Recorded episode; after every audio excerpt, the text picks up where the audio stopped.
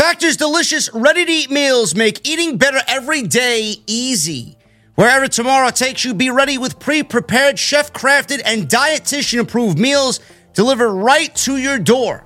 You'll have over 35 different options a week to choose from, including keto, calorie smart, vegan, and veggie, and more. And there's even more to enjoy with over 55 nutrition packed add ons that help make your weekly meal planning even more delicious. What are you guys waiting for? Get started today and have a feel good week of meals ready to go. The options are endless with Factor. Two minute meals. Fill up fast with Factor's restaurant quality meals that are ready to heat and eat whenever you are. How about some snacks, some smoothies, and more? Discover a wide variety of easy options for the entire day, like breakfast, midday bites, and more. Sign up and save. We've done the math. Factor is less expensive than takeout, and every meal is dietitian approved to be nutritious and delicious. Factor is also the perfect solution if you're looking for fast, upscale options done easily. And you guys can be very flexible with your schedule. Get as much or as little as you need by choosing 6 to 18 meals per week.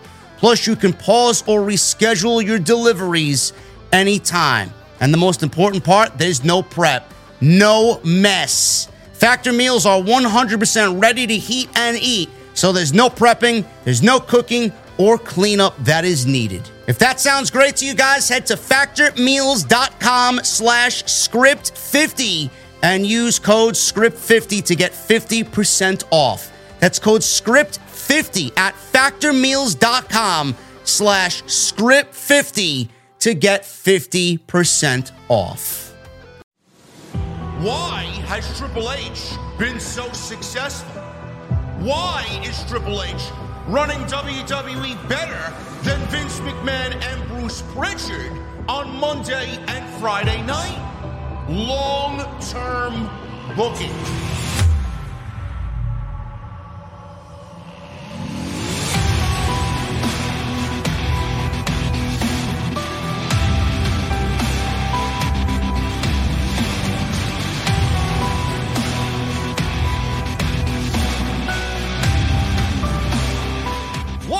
On, guys? Thank you so very much for joining me right here on Off the Script. This is your Friday Night SmackDown and AEW Rampage and Battle of the Belts for post show right here on Off the Script. I am JD from New York, as always, coming to you live from the OTS venue. Thank you guys so very much for joining me on your Friday evenings, now soon to be Saturday mornings wherever you may be. SmackDown, man. SmackDown was. It was great tonight. SmackDown, man. It hit all the right points. It was awesome. We got a lot to talk about in regards to what WWE's got going on going into tomorrow night's Extreme Rules pay per view. It should be awesome. I can't wait for it. I'm legitimately excited for Extreme Rules tomorrow night. And what's the next chapter of WWE would look like. So, if you guys heard uh, Dr. Disrespect Red Skies at the beginning of the show tonight while I was driving my way to the venue, uh, it wasn't for SmackDown. Don't be alarmed. Don't be worried. Okay, the the the song was for uh, Rampage and Battle of the Belts. Want to make sure that is very well known in the venue tonight. I absolutely love SmackDown tonight. The big thing that happened is the debut of Legado del Fantasma. We got Santos Escobar Joaquin Wilde and Cruz Del Toro on Friday night. I already have people asking me, JD, who are they? It's not my fucking fault you don't know who they are. Santos is one of the best that WWE employs. Believe me. He's a handsome fellow, number one. Number two, the guy can wrestle his fucking ass off. Number three, them as a group is fantastic. Number four, they did have a female by the name of Elektra Lopez. No more. No more. There were rumors going around as of early today. in regards to changing up the act. Out is Elektra Lopez, and in is Zelina Vega. She is back in the WWE. And apparently, the plan is now Zelina managing Legado del Fantasma. Andrade probably is crying in the hard drive of Charlotte Flair as we speak because I don't know if it's waterproof. Is her hard drive waterproof, man? I know she's got that state of the art uh, hard drive. Well, what has she got in the video? What is what do they got out of The 4080 or some shit like that, right? What do they got out? Right, the GX uh, 4080 they got Nvidia. What the fuck does she have, man? I don't know. I'm not computer savvy. I got a fucking beast of a computer, right? What is shit? It's waterproof, right? Yeah, it's waterproof. Charlotte's waterproof, okay? Andrade's crying Corona in Charlotte Flair's hard drive. It's unbelievable, man. Unbelievable. He wanted to get fired, and there his act goes right to Santos Escobar. Who needs Andrade when you got Santos? I don't believe you. So this news was going around Fightful. I love how they put on their fucking select reported during the summer. Uh, Legado del Fantasma, as if they were the only fucking ones that called. Give me a fucking break, Sapp. Fightful reported that Legado del Fantasma were set to debut, with this week it being revealed that they were ready for the SmackDown brand on the season premiere. PW Insider has reported that Legado del Fantasma minus Elektra Lopez have been spotted at the side of SmackDown. This was before the show, obviously. They were on the show attacking Hit Row. They also reported that Zelina Vega is slated for tonight's show, which she was, sporting her new blonde hair. Fightful can confirm that there was a heavy pitch and push to put Zelina Vega with Legado del Fantasma, possibly in place of Elektra Lopez, which was the case tonight. The group was a part of NXT in the black and gold. They were a big deal on 2.0 as well as Santos feuded with my boy Tony D'Angelo over there. Uh, this uh, obviously is a great change for Triple H and a great move for Friday Night SmackDown, man. I absolutely love this move. This is people getting together to make ideas, the simplest of ideas, look like fucking brilliant moves, man. This is going to fit like a fucking glove, okay? Zelina Vega, listen. You know, I, I gotta be, I gotta be brutally honest with you, man. You know, anything I ever said about Zelina was creative and creative only. They don't understand that. The performers don't understand that. I mean, I had Alexa Bliss out here recently because some fucking legitimately some fucking simp out there crying to Alexa Bliss. I don't believe you, JD mentioned Alexa Bliss main event. This is what I got in my fucking DMs. This is what I got on my Twitter feed. I made fun of Alexa Bliss for the simple fact of she sucks right now, and she's as ice cold as Leonardo DiCaprio heading for a fucking iceberg, man. In the main event. Why? Why? These people, these individuals, they, they, they can't grasp that it is creative. The performer don't understand. Someone like Alexa Bliss and Zelina Vega, they've zinged me on things in regards to their character and their direction, but they don't understand that it's all about the creative. I don't I don't fucking give a shit about any of these people and their personal lives. I care about what our audience is watching, and that is the show, okay? Zelina and Andrade El Idolo. When they were in NXT, the pairing was absolutely fucking brilliant, okay? You may not like Andrade, but she was absolutely fantastic in her role to get Andrade over. A little overdoing it with the interferences, but that's another topic for a different day. Vince killed the act. Why did Vince kill the act? Because it was an NXT act, it wasn't his. He wanted to put his own fucking seal of approval on it, and he fucking ruined the whole thing, knowing that Andrade couldn't speak English. And then Zelina really isn't all that good uh, on her own, that they were better together. The whole fucking act got ruined, and they both individually got ruined. And they never recovered. WWE also at that point didn't really give a shit about the women's division, so they wanted Zelina to wrestle, and she didn't really do much and really couldn't do much in fucking 90 second matches. They both went down with the ship, okay? But when Zelina was with Andrade, she was fantastic. Now she's going to be with Santos. This is going to be flashbacks to what she did with Andrade. And she's going to be able to wrestle. She's going to be able to wrestle. She's probably going to be involved, and it gives Legado an actual female performer that could go because Elektra Lopez was not good in the ring. She was as green as fucking grass. So this move is absolutely brilliant. This is going to be fantastic. You guys don't know what you're getting with Legado del Fantasma. You, you, you don't.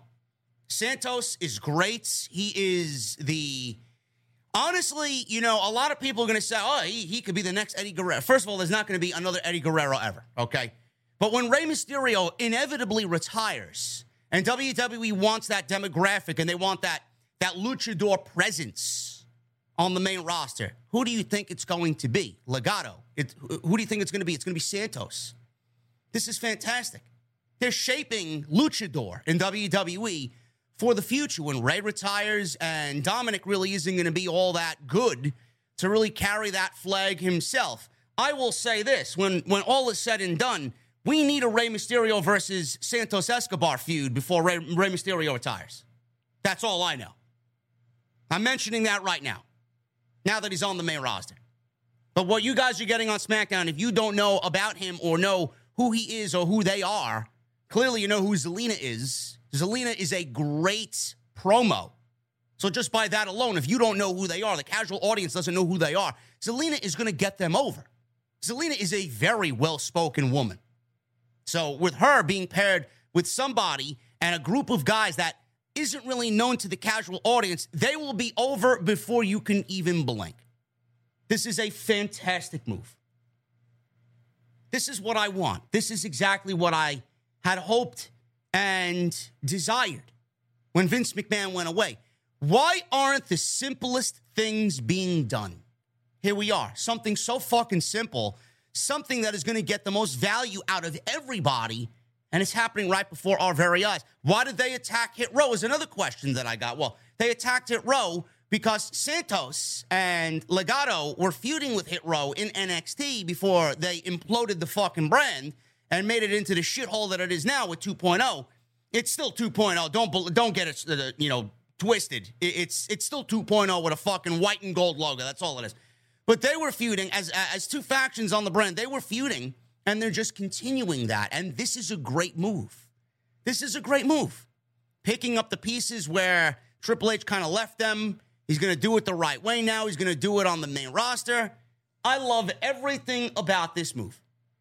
This is fantastic. I can't wait to see what they do. And SmackDown, man, SmackDown, how different does SmackDown look now that we are out of the Vince McMahon era? These little changes, just adding here, adding there, calling up talent, making sure that talent gets proper debuts, everybody's on the fucking roster, feeling right. Triple H has done nothing. What has he done?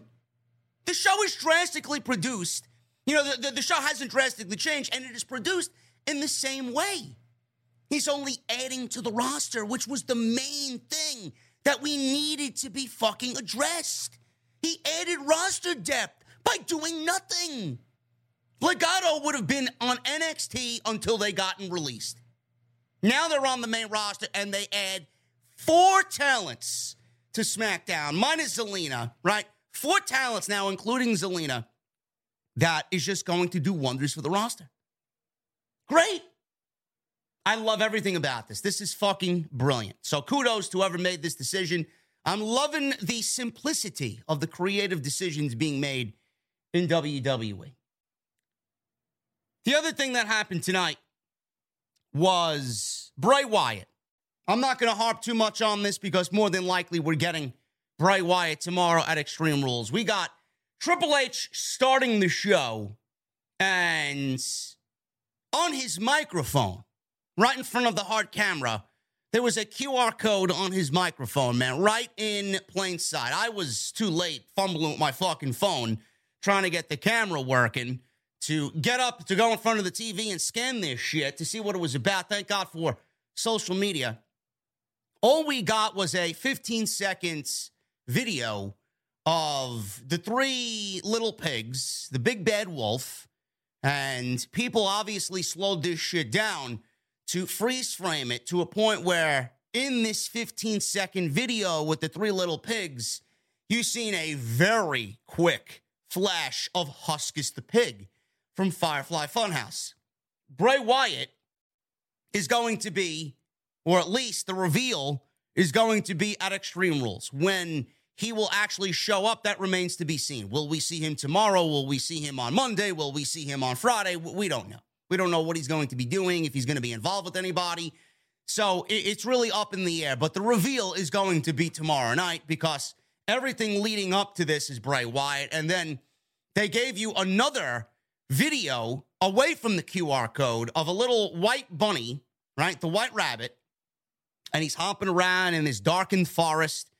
And he comes across a purple X on the ground. X marks the spot. It's the same color X as the X that you see in Extreme in the Extreme Rules poster for the Extreme Rules logo. So he digs up the hole where X marks the spot. He jumps into Devil's Hole, which was something that was depicted in all these clues from Bray Wyatt. He jumps into the hole. He disappears. We see fire shoot out of the hole. We see this evil laugh, or hear this evil laugh, rather. and we see the fire emanate from the hole.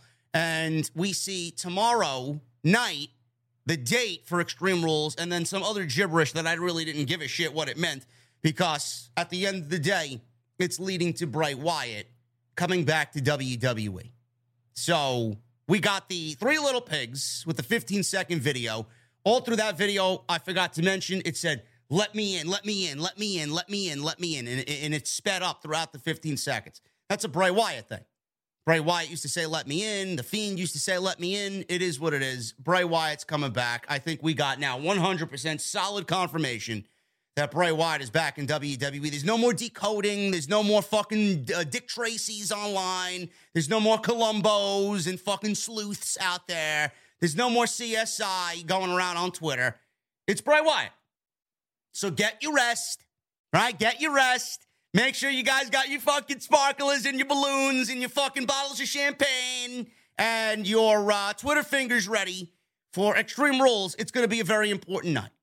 And I will be live tomorrow night at the end of it all right here on Off the Script. And we'll talk about what we see and how we feel at the end of Extreme Rules right here on OTS.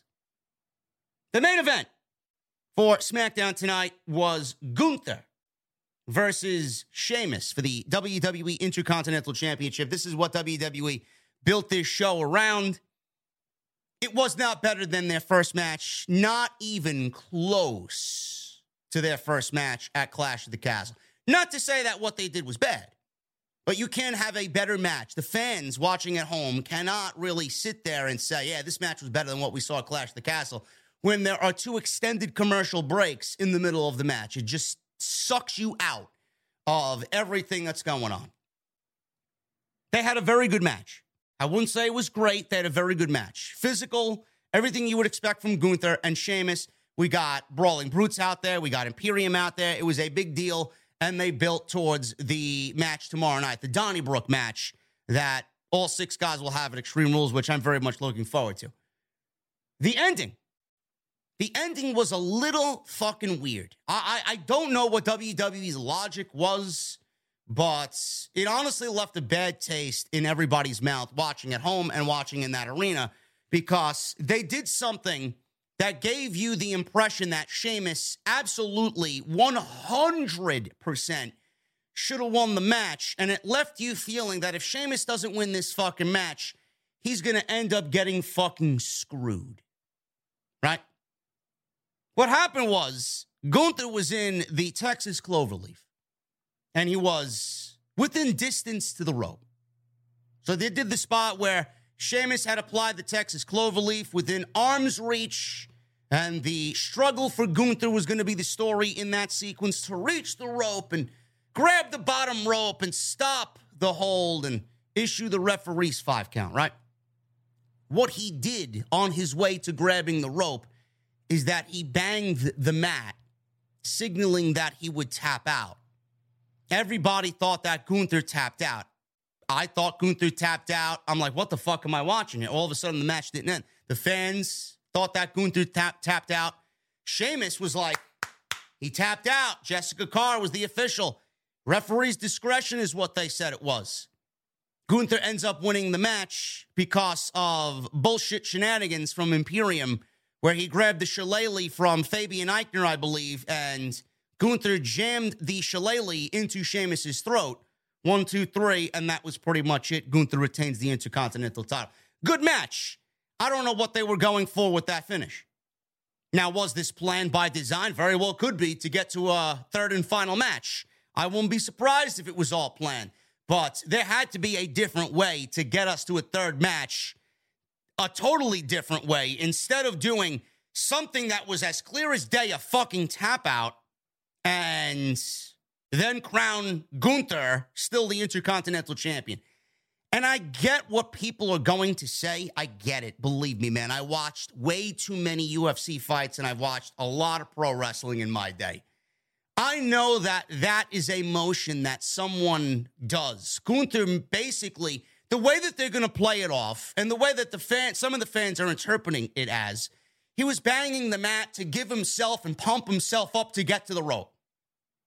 But to me, that's a lack of judgment in that because this is not UFC. This is not, uh, you know, these are casual people watching the show. They only know one thing and one thing only. You, you doing that signals a tap out. So when the match didn't end, people were like, Where, where's the end of the match? Where is the end of the match? I don't know. Gunther wins. He retained the Intercontinental title tonight. And we are looking at basically the Sheamus screw job here tonight with a third and final match looming. Now, I don't know where they do this match. I don't know how soon we get this match after tonight, but we got one match at Clash. We got one match tonight for the season premiere. When do we do the next match?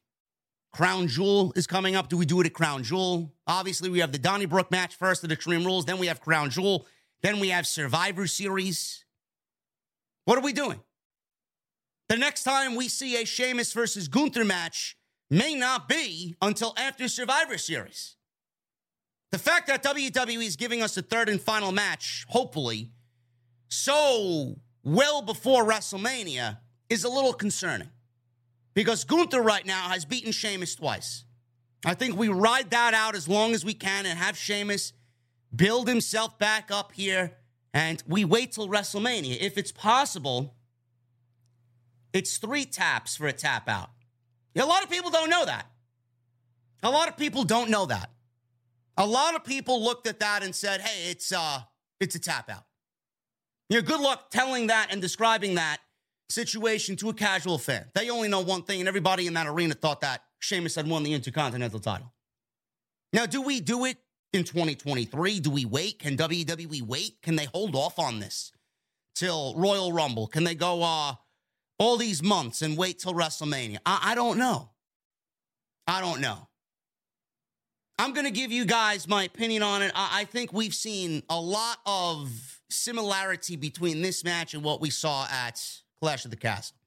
I think there's going to have to be time in between before we get these guys back in the ring and we do match number three. Otherwise, all three matches are going to look terribly similar. And I would not want that because this feud has been fucking great. And I don't want to see it go down some path where it's like, oh, you know, the first match was great and then it kind of declined. We got to try and keep the momentum of this going. And if we do another match, it's I feel like it's just going to look too similar to everything else that we've seen so far. So that's my take on that. Other than that, I thought SmackDown was very newsworthy. We're going to talk about the Open. We're going to talk about Jey Uso, Logan Paul, Roman Reigns, Solo Sikoa wrestled Ricochet tonight, which I thought was a very good match.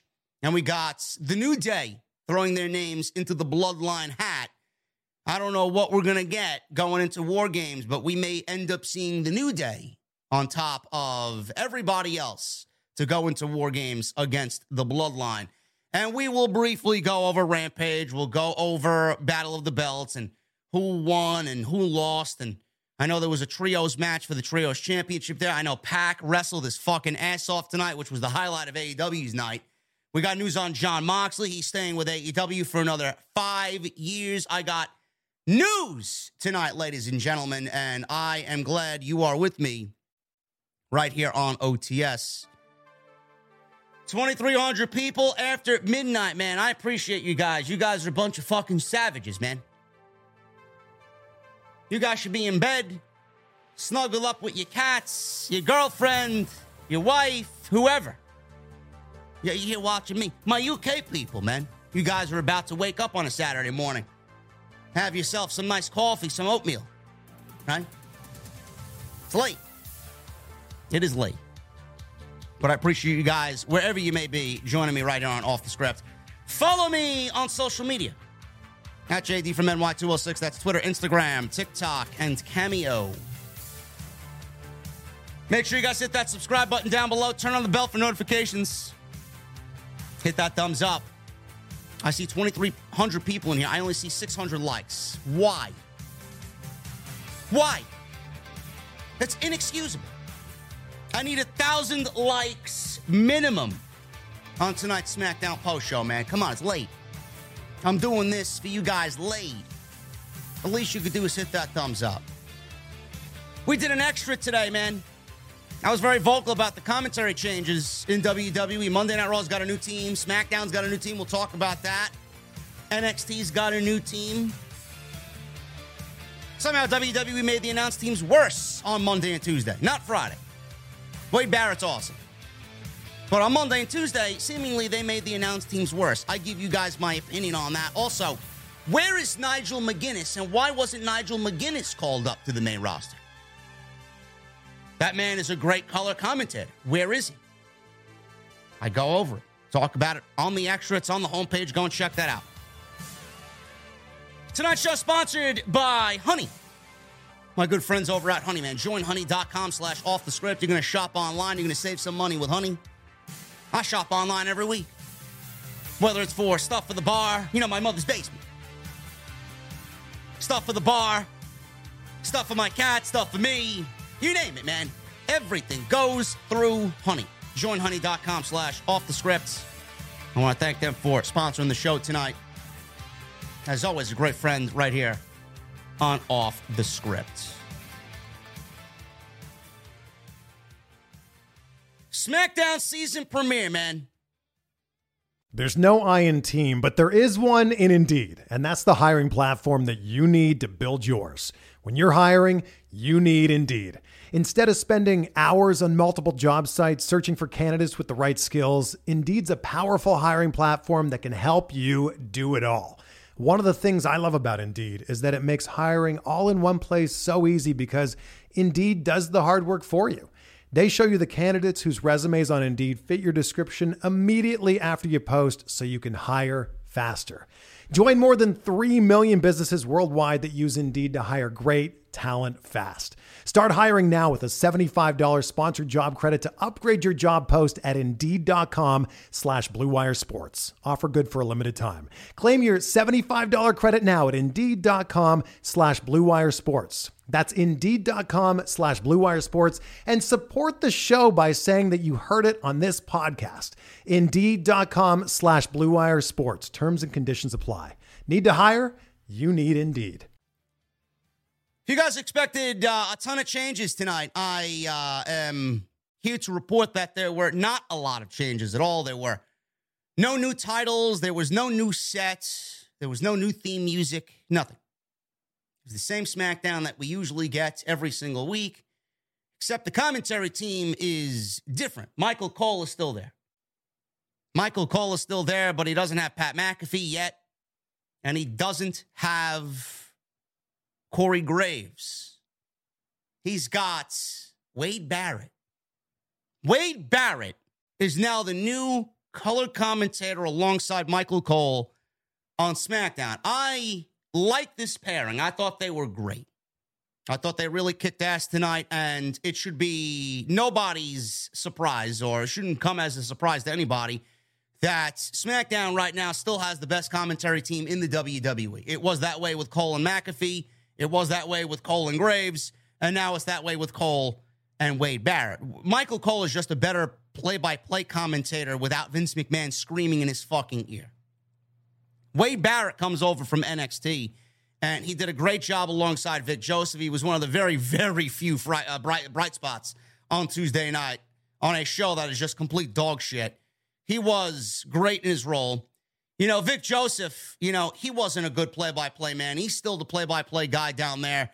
Booker T is going to be replacing Wade Barrett on NXT. I don't know what you guys think of Booker T, sucker, but I am not a fan of his color commentator style. I'm not. Somehow they made NXT even more unlistenable. I, I don't even know how the fuck that's possible. Monday Night Raw, out is Jimmy Smith, and in is Kevin Patrick. I do not like that move at all. I think that makes Monday Night Raw the worst commentary team probably in all of pro wrestling minus Corey Graves because I think Corey Graves is fucking fantastic. But Kevin Patrick, really? That's a terrible move. I don't know who thought that was a good idea, but the one thing at the end of the day is that WWE is doing away with the three man booths. Monday Night Raw has two, SmackDown has two, NXT has two.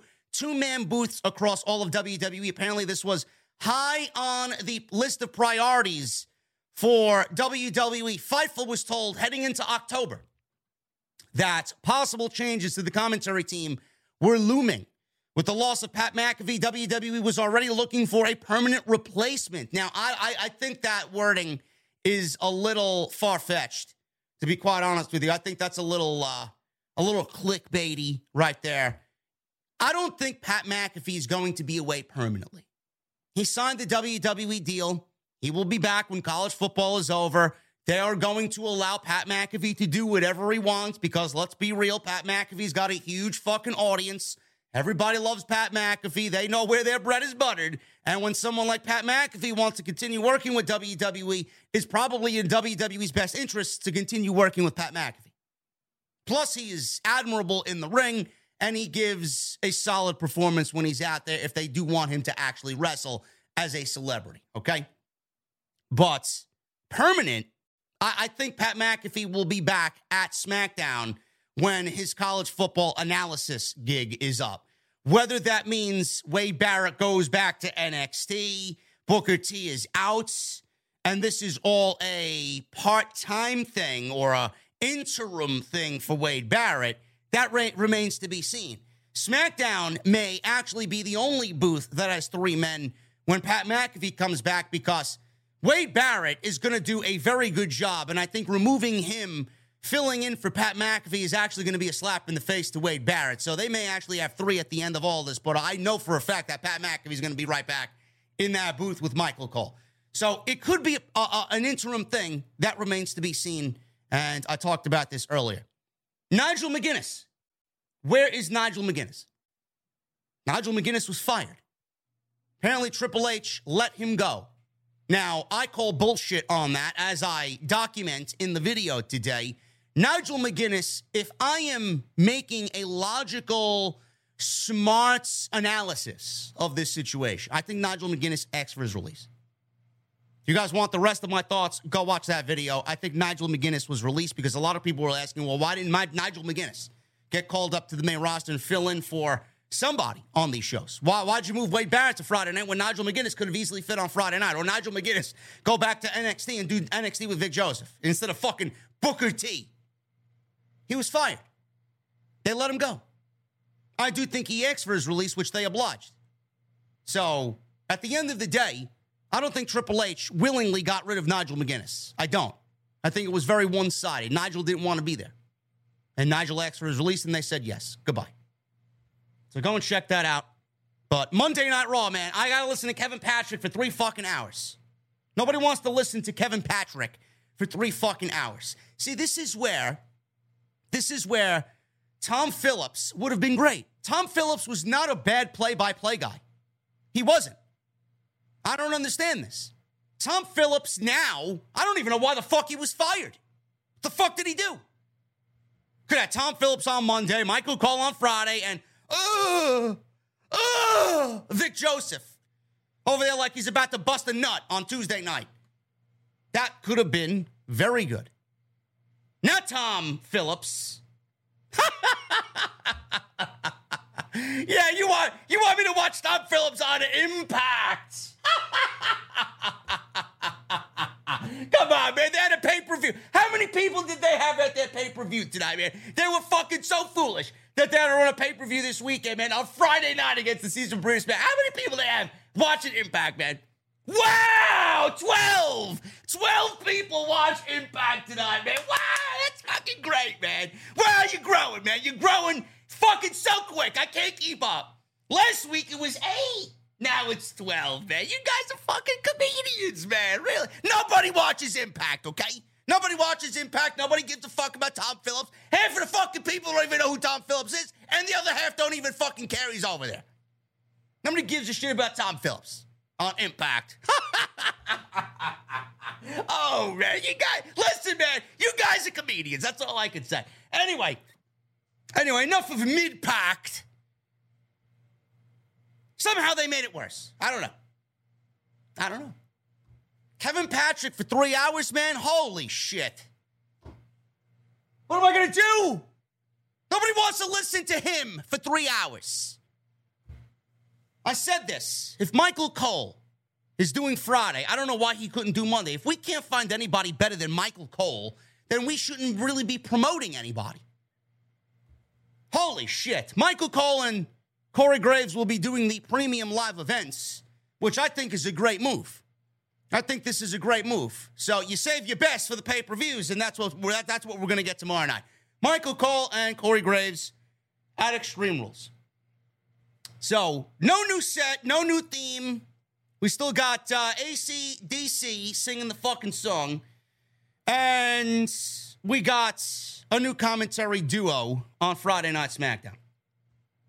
So we opened the show with Roman Reigns and the Bloodline.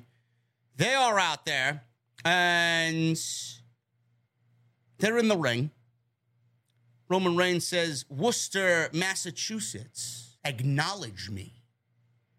They obliged, obviously. Everybody held up the ones. OTS is the ones, and the rest of the IWC is the twos, okay? Just want to make sure you guys are aware. Um, all of a sudden, all of a sudden, we get Logan Paul's music hitting. He is booed out of the building. Of course he is. And he gets on the ring apron and he leans over the top rope. He's got a microphone in his hand. Reigns says, Listen, I, I get it. I get it. There's a bunch of us and there's only one of you. But this is my show. Come on in. We'll welcome you, man. Don't worry about it. Don't worry about it. He said that means Paul is his guest and this is a safe place, and he invited him to speak. So basically, Roman Reigns was being a gentleman. Paul got in the ring and he did receive a Logan sucks chant.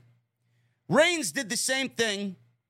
Um, uh, uh, apparently, there was a problem not too long ago. I don't know what had happened. Apparently, uh, I don't know which match it took place in, but uh, he did not wipe his shoes on the ring apron before he got into the ring, did Logan Paul. He got zinged for that. I believe Roman Reigns was the one that kind of uh, spoke up about that.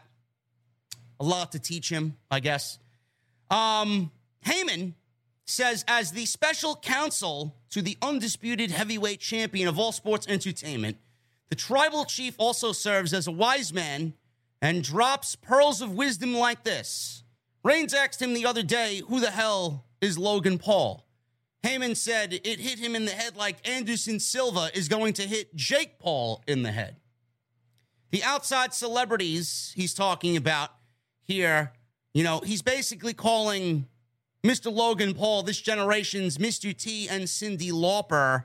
And the outside celebrities that are number one on pop culture platforms that bring in tens of millions of viewers to their product who all worship the altar at the island of relevancy and worship their tribal chief. He says they were deciding which pseudo Kardashian they could rub. He brought up Jordan Peterson, but then said he would never have the balls to fight Reigns. He then brought up Ben Shapiro, which I, I don't know why we're bringing Ben Shapiro up here, who talks so fast that no one can debate him. Though he wanted an open mic with Shapiro and said he's not a fighter, so he wouldn't fight Reigns. Andrew Tate was mentioned, then said, the less we talk about him, the better. I don't even know why the fuck he was brought up. And he said, that they all fell on Paul, called him impotent. He meant impulsive. He says that they're providing him that one moment for all his YouTube viewers so that while he's laid up in the hospital for three months while breathing into a tube and a catheter, he said he hopes they're in the same hole. Then he went into this, you know, his spiel. This is not a prediction, this is a spoiler shit. Paul said he can't argue with that, and Heyman really is a wise man, but he has one question. He asks when Heyman says he's going to get smashed by the tribal chief, do you really mean Reigns or Jey Uso? So Uso was very upset and was screaming at Logan Paul as Jimmy tried to hold him back. They yelled at each other off the microphone and said Paul can't tell the difference. Reigns looked over at Jey, calmed calmed him down, and he fell back into line. He calmed down, looking intimidating at Jey Uso. Sami Zayn then jumped in and he tried to calm, calm things down a little bit. As soon as he got on the microphone, he got a huge Sami chant and a huge ovation. Sami Zayn is incredibly over, even more over every week that goes by. So Reigns was still staring at Jey. Jey tried to stare into hole, uh, stare a hole into Logan Paul.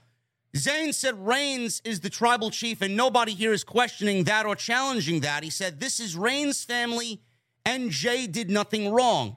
He said, The only person doing anything around here is this fake wannabe WWE superstar who's going to get smashed worse than anyone's ever been smashed in their entire life. He said, In the bloodline, they say, You the twos and we the ones, and Paul is the biggest two, a giant number two and he's going to end up a number two stain on the bottom of Reigns' shoe. Uh, at this point, Roman Reigns broke character and was legitimately smiling and laughing under his fucking smile because of what Sami Zayn did here and the words that he used and the way that he expressed himself in this promo. Sami Zayn is that good that he made Roman Reigns legitimately break character on SmackDown tonight by basically saying that Logan Paul is going to end up being the shit stain on the bottom of Roman Reigns' shoe. Sami Zayn is a national treasure.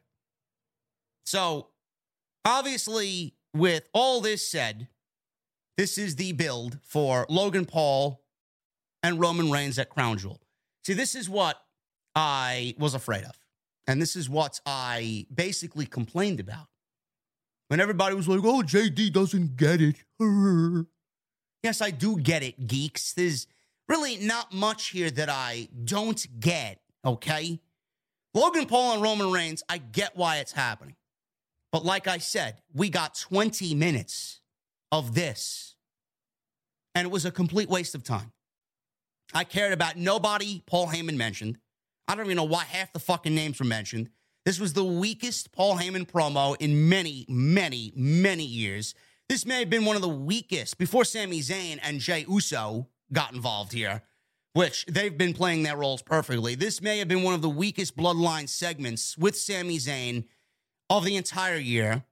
And Logan Paul and Roman Reigns still doesn't interest me. In fact, I am less interested in what they got going on at Crown Jewel. This is exactly why these crown jewel shows need to fucking go away and die a million deaths.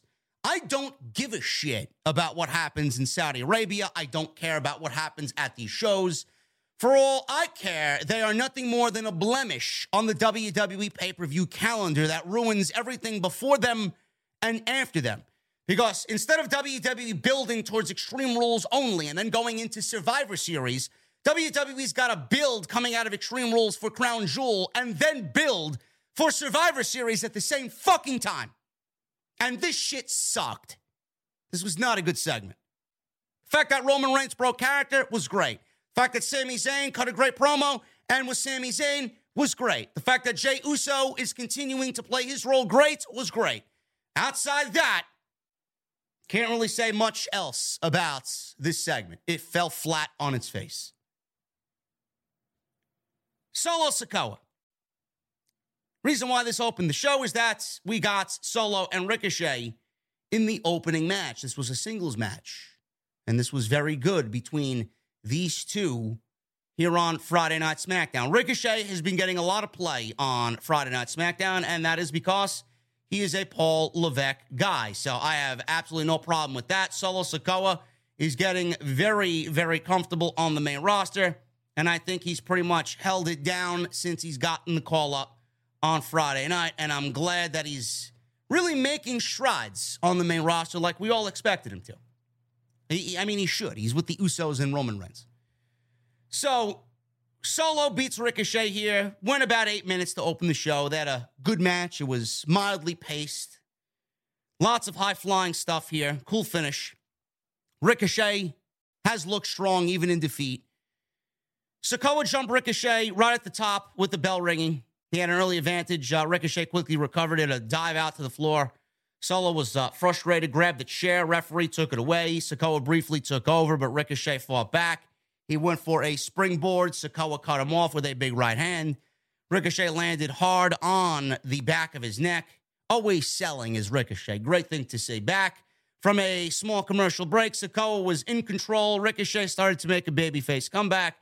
He caught Sikoa with a Hurricanrana, big jumping knee, followed up with a springboard drop kick and a super kick. We go to the finish. Ricochet went for the 450.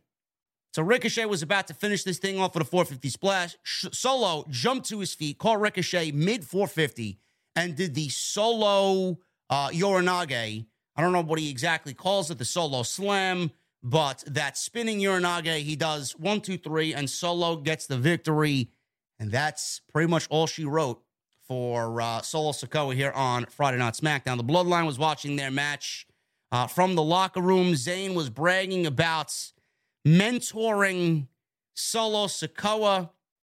Roman Reigns did not look all that happy here in the locker room. Jey was very upset that Sami says, Yo, yo, who are you talking about, Oos? That's not your blood. You're not even a part of the bloodline. That's the bloodline. That's my brother. That's our brother. Solo, right? So Jey was yelling at Sami, and Reigns was glaring another hole into Jey Uso. So Reigns says that Jey, right? Stop. Sami Zayn is saying, why you got to be such a hothead for? And Roman Reigns actually agreed with Sami Zayn. He's like, yes, Sami's right. Jey, you're a fucking hothead. He's been a hothead all of our lives. He's always a hothead. Now, Jey and Sami have a problem. Jimmy likes Sami. Solo likes Sami. Roman Reigns, as far as we see, likes Sami Zayn. He's welcomed him into the bloodline officially, right? So Roman Reigns says, yes, Jey Uso is a hothead and said the fact that Jey keeps doing this is a problem and it's not going to be my problem anymore. He's tired of Jey Uso and the bickering and the moaning and the complaining and the attitude. He said Sami Zayn this is your problem now. Zayn didn't know what to say. He was very stumped at what to say here. And then it kind of dawned on him that, oh shit, this is going to be my problem. And I don't know how to stop this guy because he already is coming into this thing not liking me. Now, a lot of people didn't understand the significance of this. This is another layer to the storyline. Roman Reigns basically gave Sami Zayn a direct order. He basically is giving Sami Zayn a responsibility as a part of the bloodline. We don't need Jey Uso getting a hothead and getting angry and costing us wins and costing themselves the tag team championships. I'm going to need you to keep him balanced. I'm going to need you to weather this storm called Jey Uso. Sami Zayn's not going to be able to do that because Jey Uso doesn't respect Sami Zayn. Jey Uso doesn't trust Sami Zayn. He doesn't even know why he wants to be in the bloodline. As far as Jey Uso is concerned, he thinks Sami Zayn is trying to infiltrate the bloodline and take them out. That's the significance of this. When Sami Zayn can't get the job done, it's going to result in something happening to a point where Roman Reigns is going to get involved and he's going to be the one to pretty much kick out Sami Zayn from the bloodline. And then he's going to unleash hothead Jey Uso on Sami Zayn, and Sami Zayn is going to be the biggest babyface in the entire industry. That's what it's going to lead to. This is a test. So, if a lot of people that did not understand this, oh, well, what does this mean? He's gotten a responsibility, and he's not going to be responsible for what happens because Jey Uso cannot be controlled. Jey Uso cannot be contained. That's great. Now we'll see how this plays out going into the Extreme Rules show, going into Crown Jewel or, or whatever they got planned for the Usos at Crown Jewel, and going into War Games, where I think this is going to really come to a head. And I think Sami Zayn, at that point, that's going to be doomsday for Sami Zayn and his inclusion in the bloodline. Moving on. We got the Usos and Sami Zayn walking in the back, and they were coming out of Roman Reigns' locker room. So Jimmy told him to chill. Just calm down. Everything's going to be all right. They ran into the New Day. Xavier Woods told Sami Zayn, listen, shut up. Grown men are talking here. Kofi says that Jey went from main event Jey to having two daddies with Roman Reigns and now Sami Zayn. Zayn then obviously got a big mouth and challenged them to go find a mystery partner, someone to team up with them against the three of them tonight on SmackDown. And that's exactly what they did. So Sami Zayn is making orders and he's guiding the Usos when he really shouldn't be doing that because he's nothing more than an honorary Us. He can't be doing things like that. And Jimmy didn't look all that pleased with him in this decision to make this match without asking them first. He just went ahead and did it. Woods says, You're not the stepdaddy, you're the daddy who stepped up. Hit row. They made their way out to the ring. Ashante Adonis, Top Dollar, and B-Fab. They're walking out there. I believe Top Dollar gave his, his cap to some youngster out in the crowd. They try and get in the ring, and all of a sudden, as they're on the ring apron, Legado del Fantasma attacked in luchador masks. Nobody knew what was going on. They finally arrived on SmackDown. I, I knew immediately who this was because of the masks. And then obviously, Santos is a very recognizable fellow, even with the mask on. And they all took out Hit Row.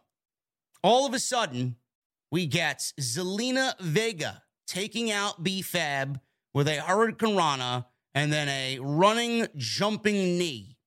Santos unmasked. He hit the Phantom Driver as uh, Joaquin Wilde and Cruz del Toro hit their double team finish on Ashante Adonis.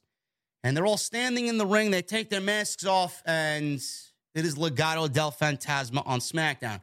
Vega took the microphone. She says that she's back and she didn't come alone.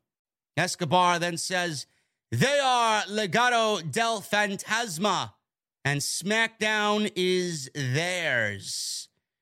Then he winks into the hard camera and says, Be safe. This is going to be a great move, guys. They stomped the mud hole and hit row. This is playing off their blood feud in NXT.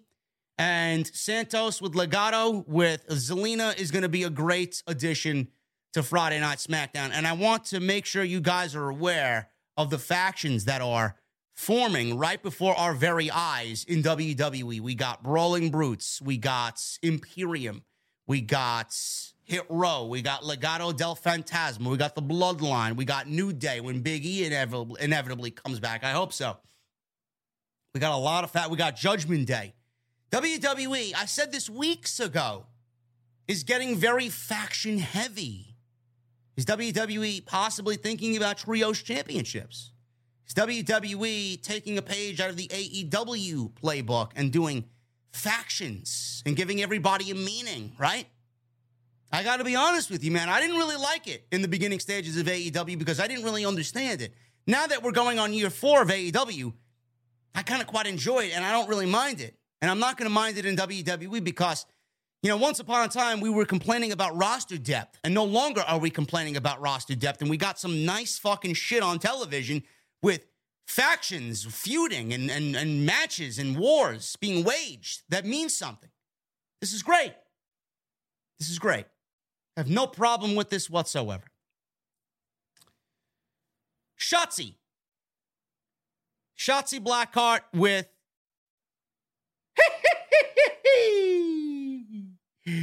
Raquel uh, Rodriguez Gonzalez out there with Shotzi. She came out on the tank. And they're going up against Sonya Deville and Xia. This was a waste of time. I don't know what it is with the women on SmackDown, bro, but they are not looking good. This was this was fucking sloppy. This was not good whatsoever, man. Raquel is, you know, outside of all the joking, you know, she is a lot better than what I remember her being in NXT. She's got a great look, got a great presence. You know, Xia Lee, I mean, what a waste. What a waste Xia Lee has been on the main roster. And, and half of it isn't even her fault. Sonya Deville is a lot better than what we are getting as far as her presentation. And Shotzi, you know, I could see Shotzi being a big deal on the main roster. WWE, they took everything that made her unique away from her. They took the ball pit away from her. They took the tank. They took TCB away from her. They took the fucking helmets away from her. All these things made Shotzi who Shotzi is. Now Triple H gave all those things back to Shotzi. She's going to get over the tank thing with the fucking cannon firing on SmackDown is going to get Shotzi over. But she's not very good. She's not. Most of the women on SmackDown aren't really all that good. This match sucked. Rodriguez came in, took both women out, hit a fallaway slam on Deville, corkscrew Vader bomb on Xia Lee, and then we got Rodriguez hitting the Tejana bomb on Deville for the one, two, three. That's it. That's pretty much it. The worst thing on the entire show was this match. The women really need a lot of help. The women's division on SmackDown needs a lot of help. They don't really have any solid, you know, talent on the show where I could sit here confidently and say, that was a good match. That was a good match. She had a good performance. They had a good performance. No, it's all the same. Sloppy, half assed, rushed. Nobody gives a shit. This was easily the worst thing on the entire show. Michael Cole. We seen a video package of Michael Cole, or Michael Cole gave way to a video package hyping the Extreme Rules match tomorrow night with Liv Morgan and Ronda Rousey. And they went over the entire story of the match. Uh, I don't know why that match got a huge video package, but neither woman was on the show tonight. So I guess that was WWE's final push for Liv Morgan and Ronda Rousey at the pay per view. Going into hour two, man, we got Karrion Kross. He comes out with the lovely Scarlett, and we got a black and white screen on our televisions. Scarlett was walking the entrance, the aisleway, and Kross did the whole entrance with Scarlett, and that was great. All of a sudden, they get in the ring, and I don't know what was going on here. I don't know if Kross was about to cut a promo or they were going to cut a promo together on Drew McIntyre, butts right as Kross was in the ring doing his pounding of the chest, right? I don't know what was happening after this, but Drew McIntyre was standing right behind Karrion Kross with a strap and he attacked. He attacked Kross during this, this possible promo segment. So he had the strap on his wrist. He strapped Kross to it. Security came out and dragged McIntyre out of the ring. The strap was still attached to both guys, and McIntyre fought off all the security, putting his hands on the security office. He slammed some into the steps.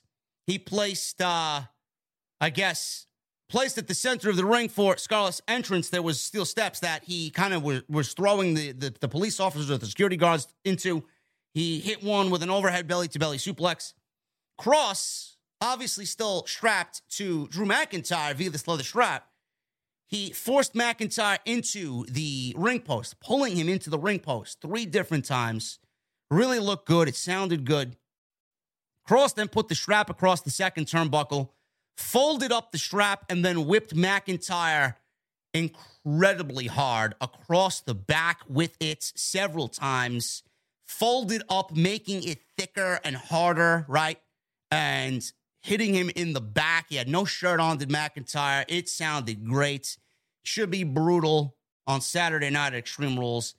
Pulled McIntyre back into the post. He repeated this process for a third time.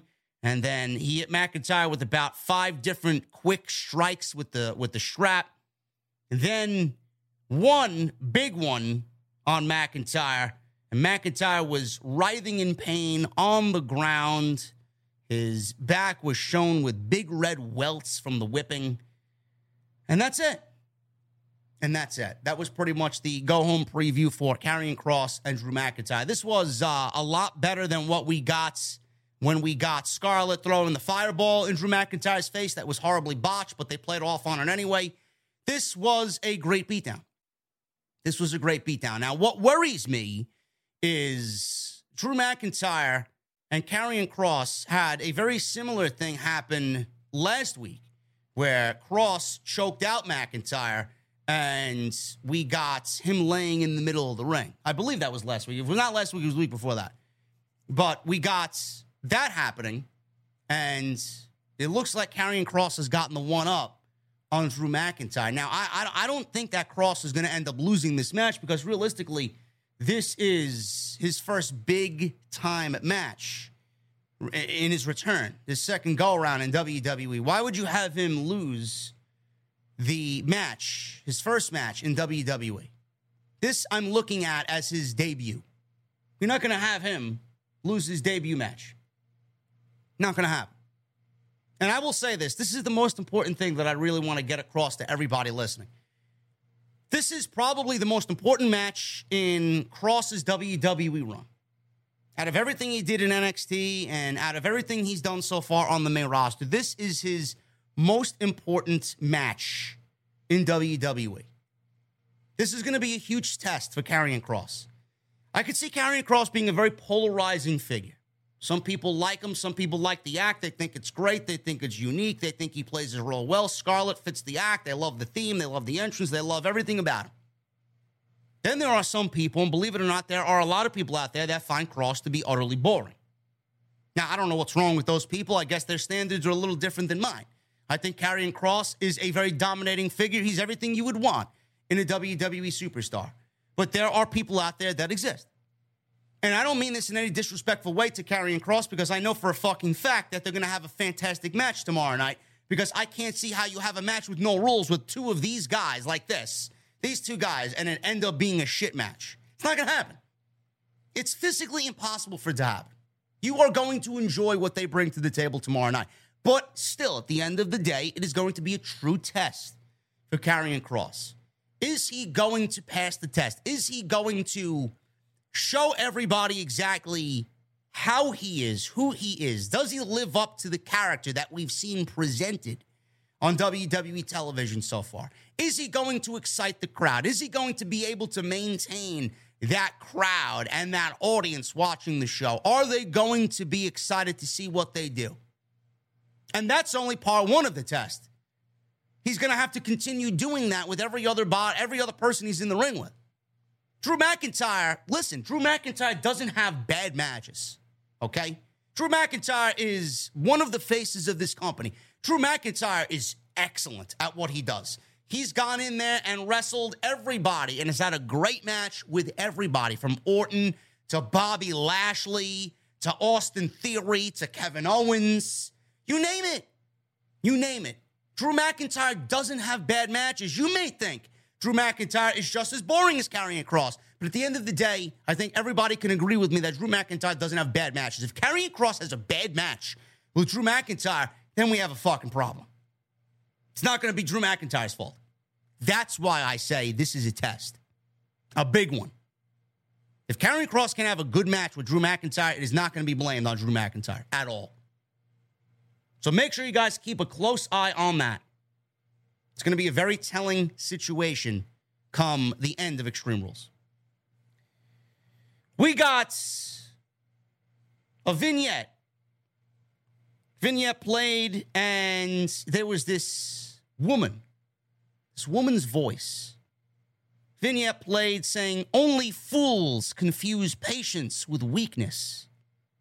We got this voice and said, When the gods speak, they listen, and Valhalla awaits. Now, obviously, this was in reference to the Viking Raiders, but this was not for Erik or Ivar of the Viking Raiders. This was in reference to yet another return for WWE in the form of Sarah Logan. Sarah Logan is going to be joining the Viking Raiders, and Sarah Logan is going to be back in the WWE. Now, I'm glad she got a vignette. I hope we continue to get vignettes. I hope that whatever is ailing Erik, her husband, hopefully it is not that serious, and that we get them all back as a trio on WWE television because they were actually heating up on the main roster and they were going at a pretty decent pace coming out of that feud with the New Day. They were looking good.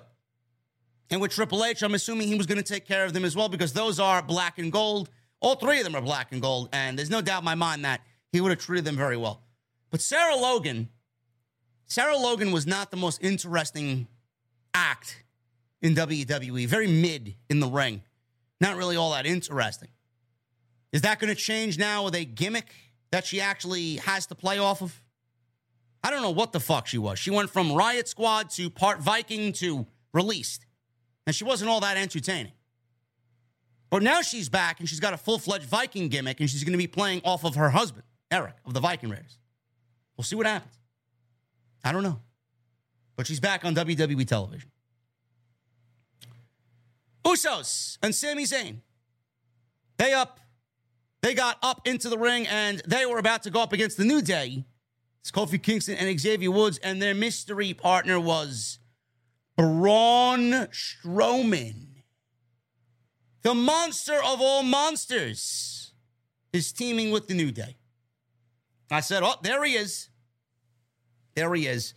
Braun Strowman is putting his name into many different hats on WWE television. First, he's going at it with Alpha Academy. Now he's teaming with the New Day. And he is a SmackDown talent. Alpha Academy is a Raw talent, right? Or Raw talents.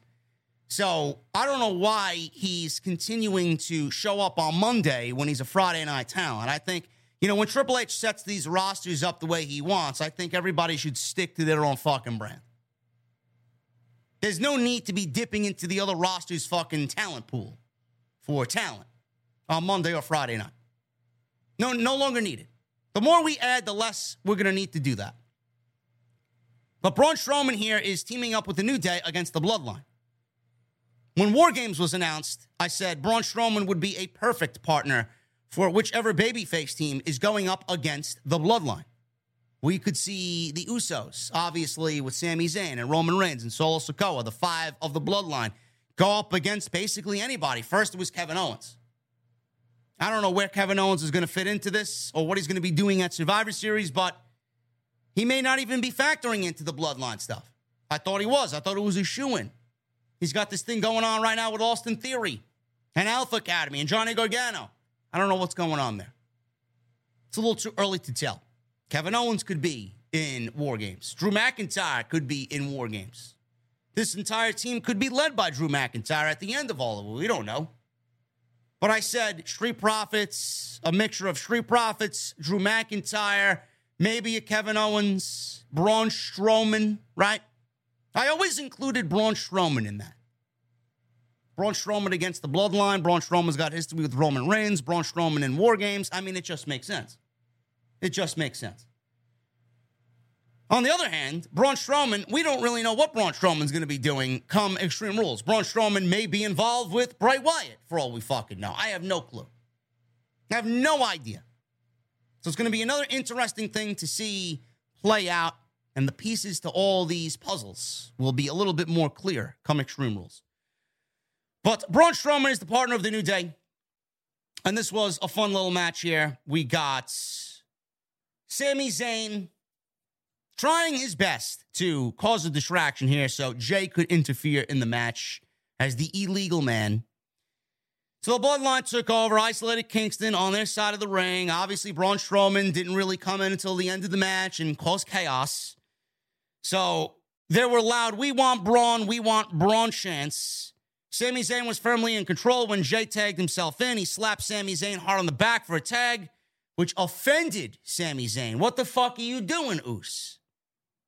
Jimmy tagged Zayn back into the ring to a faint Sami chant from the crowd in Worcester. Zayn and Jey briefly worked together. They started arguing all over again. Kingston took advantage of this. Strowman got the hot tag. He cleared the ring and splashed Jimmy in the corner. Strowman followed with a chokeslam. Jey and Sami Zayn once again arguing on the outside down in front of the commentary table. Strowman noticed. He did the around the ring and he plowed into both guys, tackling them into the announce desk. Jey flew into Cole, knocked him down. Woods and Kingston then hit the backbreaker double foot stomp combo on Jimmy for the one, two, three. So that was pretty much it. Again, I don't know where Braun Strowman's going to fit into all this, but he was paired up with the New Day on tonight's show against the Bloodline for a specific reason, and it wasn't only because it's Braun Strowman and the crowd loves Braun Strowman. I think there's a bigger plan in place here, and I do think Braun Strowman is going to be battling the bloodline along the way, going through Extreme Rules, going through Crown Jewel, and leading into War Games. That is my prediction. Max Dupri. Let's talk about Max Dupri, bro. Max Dupri does not want to be called Max Dupri anymore. Maxxine Dupri was backstage yelling at Max Dupri because he laid out Mansoor and Massey of the maximum male models. He laid them out. So she called him Max. Don't call me Max. I'm not Max. You guys can call me L.A. Knight. Crowd actually popped for LA Knight in Worcester, Massachusetts. Everybody knows LA Knight. LA Knight's awesome. He had his blue jacket on. He's wrestling next week is LA Knight. He's wrestling Mansoor of the Maximum Male Models next week. LA Knight is back. And somewhere Bruce Pritchard is scratching his head. Why? This wasn't what Vince McMahon wanted. What did Triple H do? He omitted one from the maximum male models and gave us LA Knight back instead of having a more than comparable wrestler in LA Knight. Instead of using him as an in ring aspect, a pro wrestler who can get over in any fucking aspect you want him to. Heel, he'll do it. Babyface, he'll do it. Tweener, he'll do it. Instead of using him as a wrestler, Bruce Pritchard thought it was a good idea to hide LA Knight's talents and keep him as a fucking manager and a mouthpiece for maximum male models with a gimmick that was dead in the water after week one. And this is where I love the internet wrestling community, man. For everybody that loved that debut of MMM, right? Oh, I love it. I love it. It's great. I uh, blah blah blah blah blah blah blah. Right? All these people, ah, LA Knight, LA Knight. Really? They weren't saying that on week one. The Fightfuls and the fucking no IQs and all these other fucking geeks in the community. Nobody was saying it at all except us. Maybe a couple, uh, of BC, maybe. I know BC can't hate this shit. LA Knight. I know he shit all over Maximum Male Model. I mean, give me a fucking break, man. BC would shit all over this while drinking his fucking Starbucks every fucking Friday, man. Give me a goddamn break. This shit sucks. This shit is fucking miserable. It was miserable from day one. The only reason why I said I enjoyed it was because it was so fucking bad, I couldn't turn my fucking head away from it. But was, was that the best use of LA Knight? No. No, not at all. Give me a break. That was Bruce Pritchard's vision of LA Knight. The LA Knight we're getting tomorrow night is the NXT version of LA Knight. The NXT version of LA Knight that is going to be a major fucking player on the main roster, man. And look, we are bolstering the roster with LA Knight. We got Legado. We got Max Dupri fucking shedding this shit. LA Knight. Tonight we got Santos. We got Cruz del Toro. We got Joaquin Wilde. We got Sarah Logan, right, coming back. And we got LA Knight. The one fucking problem that Bruce Pritchard and Vince McMahon ignored. Triple H has fixed SmackDown basically in two months by bolstering the roster and adding depth. Wow, what a concept, right? What, what a fucking concept. I, I don't believe it, man. Holy shit. Bruce was as dumb as the fucking people paying $40 to watch Mid Pact on a Friday night. Give me a fucking break. Moving on. We got Sheamus. Sheamus and Gunther in the main event. Intercontinental Championship match. I thought this was fine. I didn't really think this was going to be a better match compared to what they did at Clash of the Castle, but the Intercontinental title was in the main event. Can't complain about that. The Intercontinental title has looked far more prestigious under Triple H than it ever has under Vince McMahon, at least in the last, I would say, 15 years. So that's got it going for it. Gunther has been looking great. Imperium has looked great. Sheamus and the Brawling Brutes have been great. It's been one of the best things outside of Bloodline and Sami Zayn on WWE television. And here we are on the season premiere of SmackDown with a banger of a match in the main event with the IC title getting that spotlight.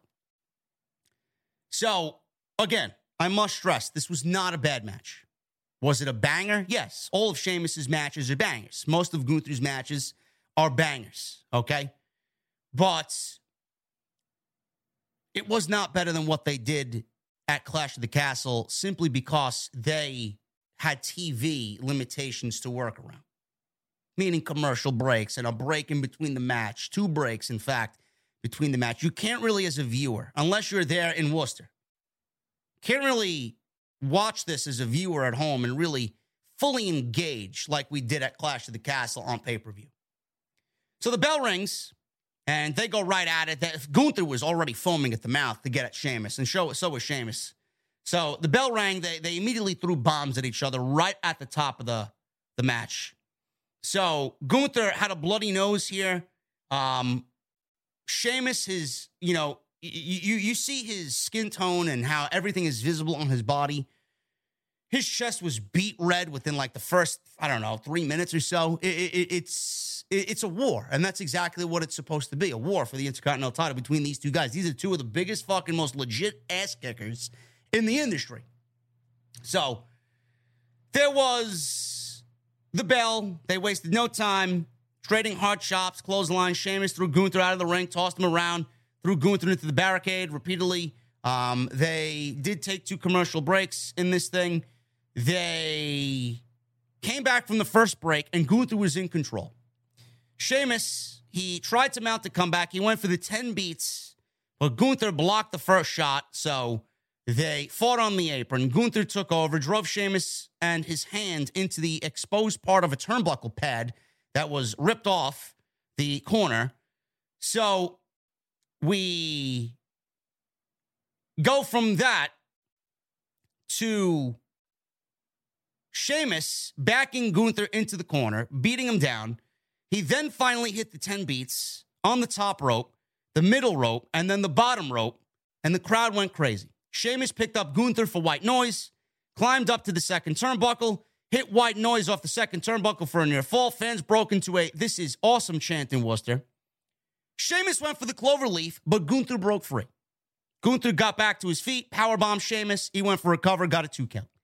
Gunther continued to attack and hit a diving splash while Sheamus was on his stomach.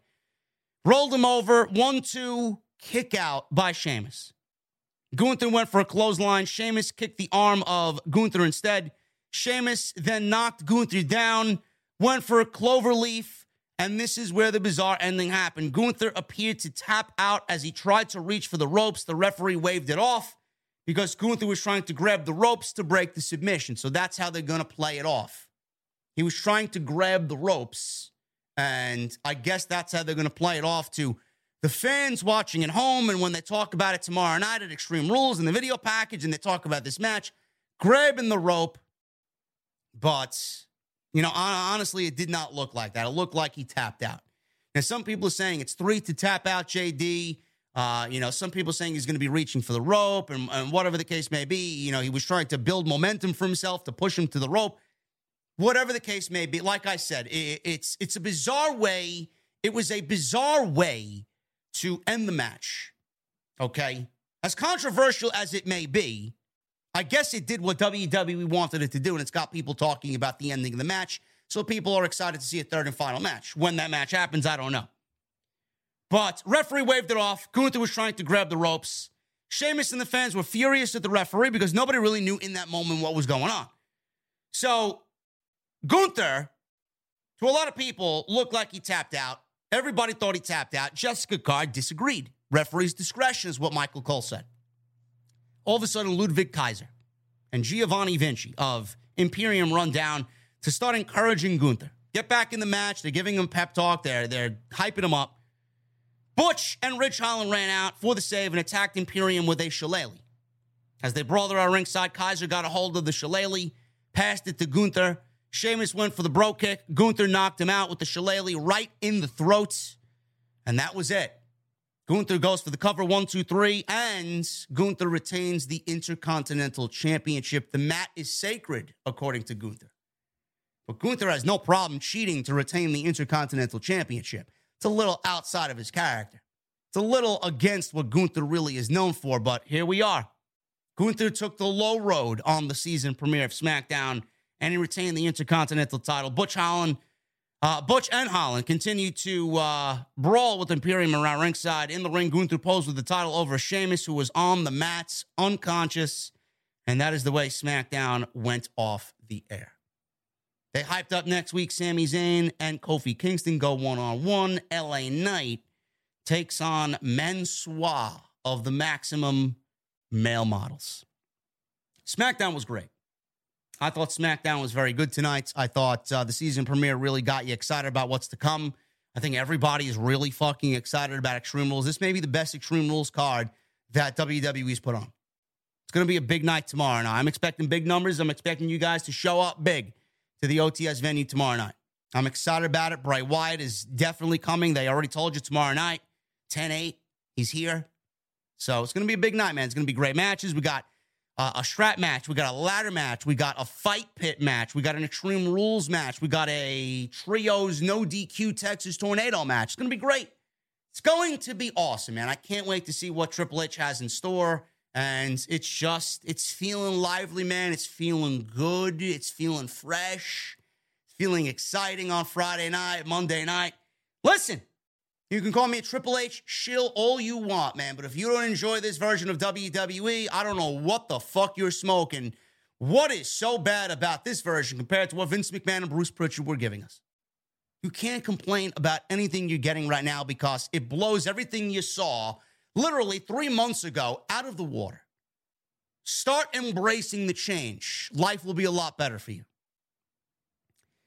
Anyway, guys, we are about to get into AEW Rampage and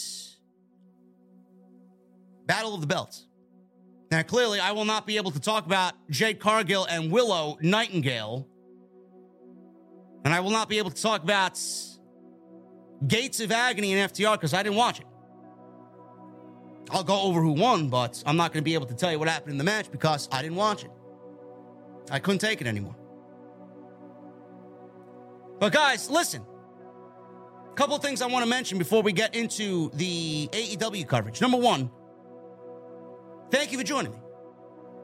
Number two, we got 2,300 people in here, and still we don't have a thousand likes. Why? I know it's early. I know it's late for some of you. I know it's early for some of you. But A thousand likes, minimum. It's all I ask. All I ask. Go hit that thumbs up, hit that subscribe button down below if you're new around here, and turn on the bell for notifications. Super chats are open.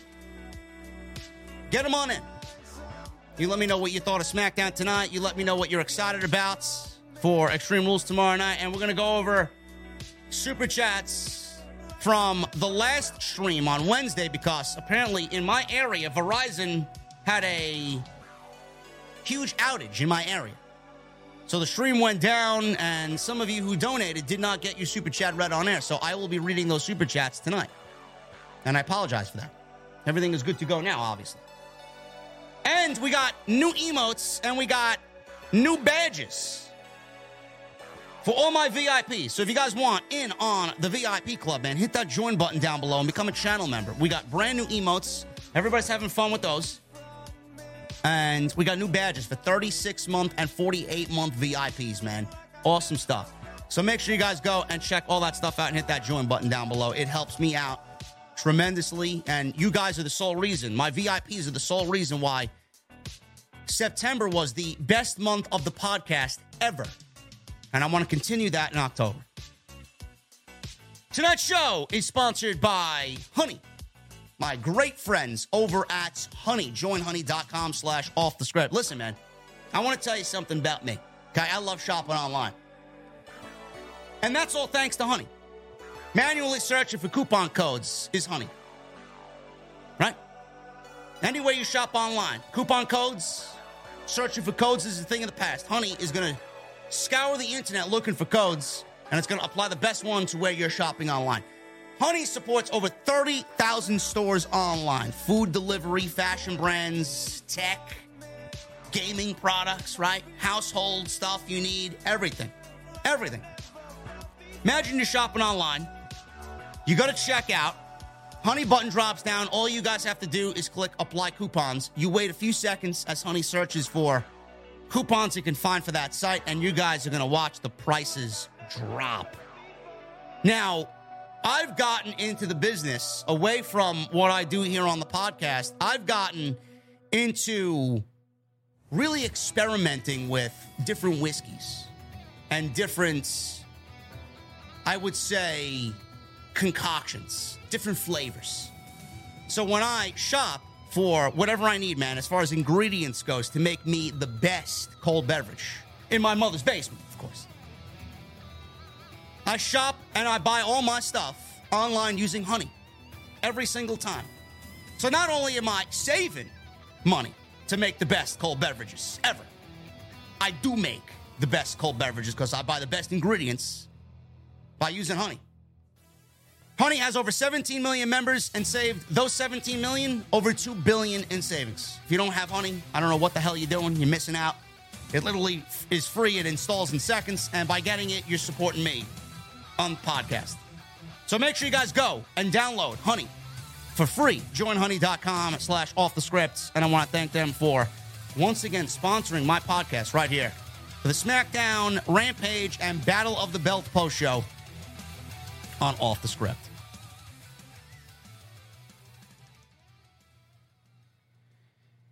Rampage, man. Rampage. You know, the one thing I wish Tony Khan would get away from, two things I, I would like for Tony Khan to get away from. Number one, why does Rampage feel like a fucking house show? Number one. Number two, why does everything feel so rushed on Friday night? I don't really understand that. Where Dynamite feels solid and the flow is solid, Rampage feels so rushed. And then part of the feeling that it feels rushed is that we don't really get entrances. Like we got the Blackpool Combat Club in the open. We got Wheeler Yuta, Jon Moxley, and Claudio to open the show. And we got the entrances for them and Private Party with RUSH on fucking YouTube.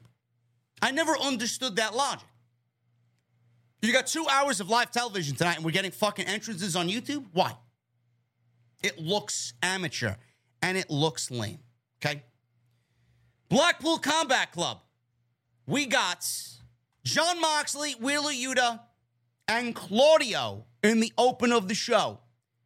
Jon Moxley AEW sent out a media press. Soon as Rampage started, Jon Moxley has re signed with AEW for five years. That carries him through 2027.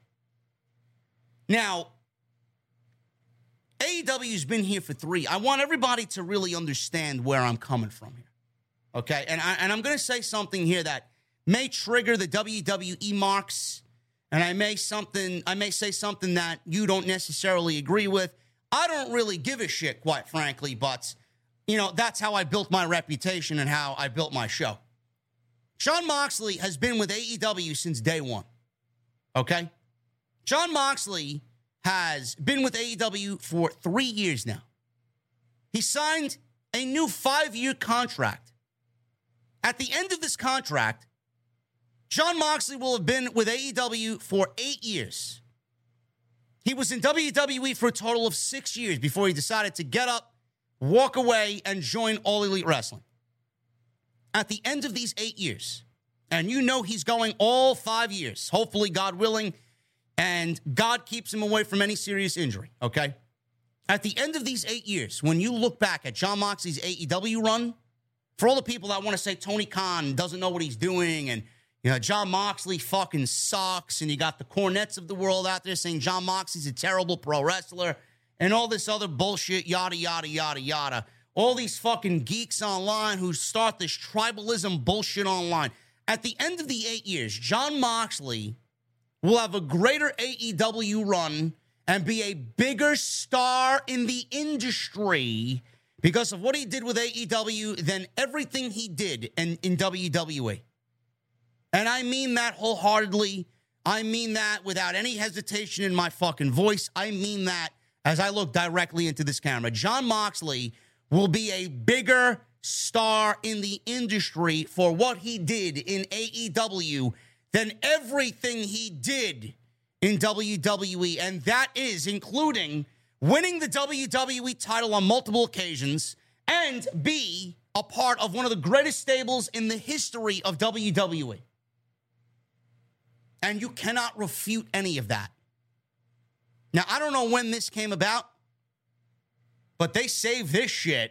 And this legitimately was the ace up their sleeve. When CM Punk is out, and there are rumor now that people are not really cooperating with the investigation, I wonder who that is. Where Moxley is pretty much taking the company on his back in the light of CM Punk being out and the elite not being there and all these other injuries that's have happened and will continue to happen, right? AEW, at the end of all of this, not only announced Jon Moxley as five years remain with the company, he is the AEW champion, and it comes at a time when their MVP, you know, the leader of the locker room, was pretty much announced signing a five year deal while Sammy Guevara and Andrade were taking away all the spotlight from everybody else on Dynamite on Wednesday night, which was a fantastic show. So they announced all, all everybody's talking about coming out of Dynamite is Andrade and what, what Sammy Guevara did with fucking uh, Andrade. The fight backstage. Nobody's talking about anything on Rampage but that, or, or Dynamite rather, but that. So they saved this. Yeah, look, look, all the happy stuff.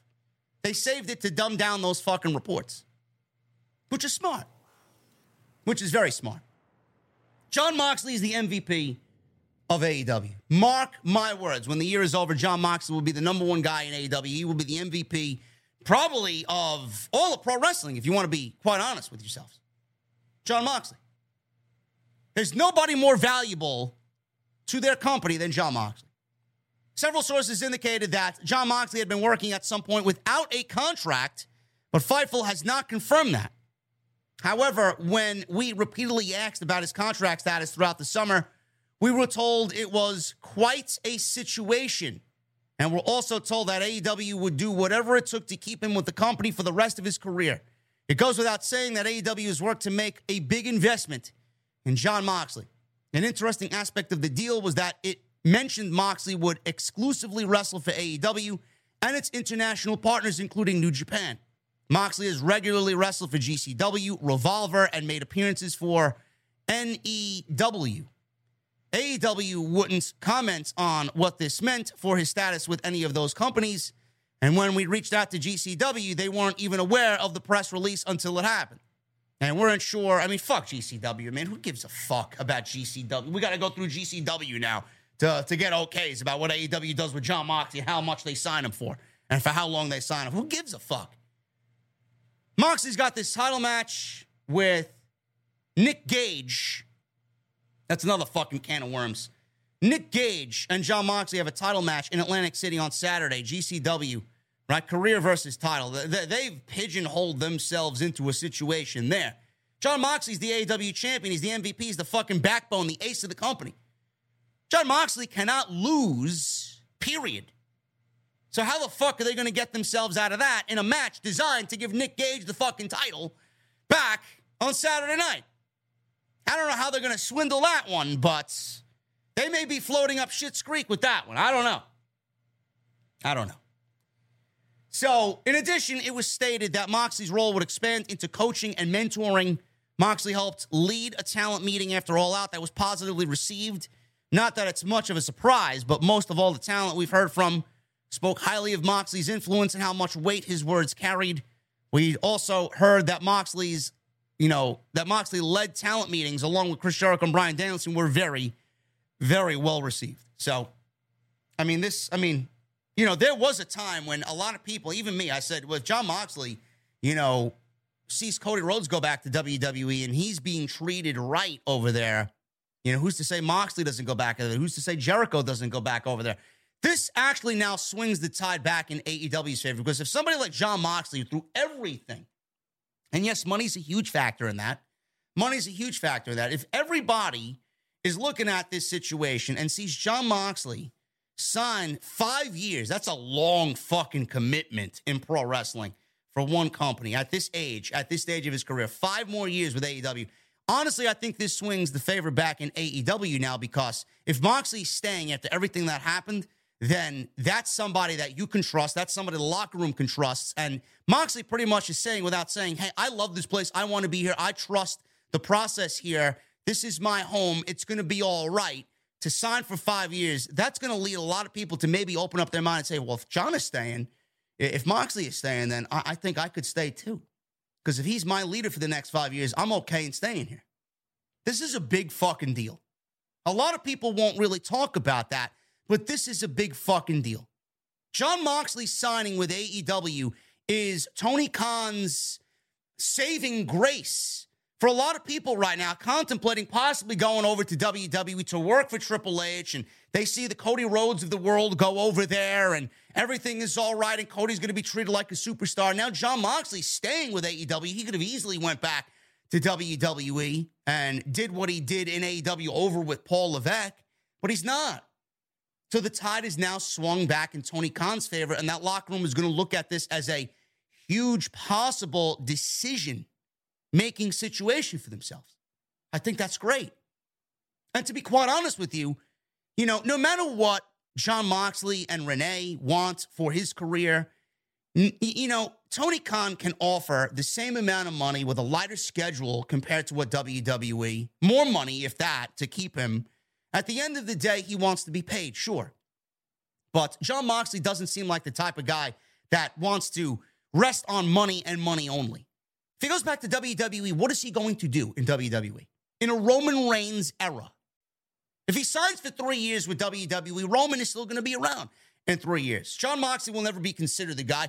If Jon Moxley went back to WWE, he would basically be under Seth Rollins. That's where he would be. He would fall right back into the same role he was in before he left WWE, only using the Jon Moxley name. Because there's no way he'd go back to Dean Ambrose.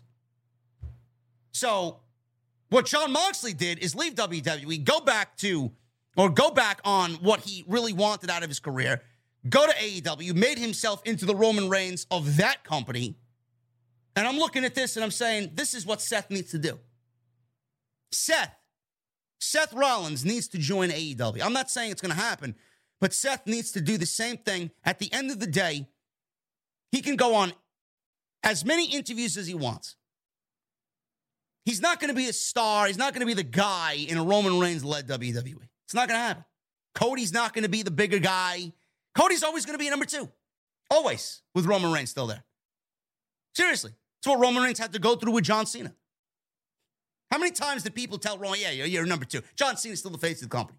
Now Roman is obviously he's outlived all those those whispers, and he's now a, a number one, right?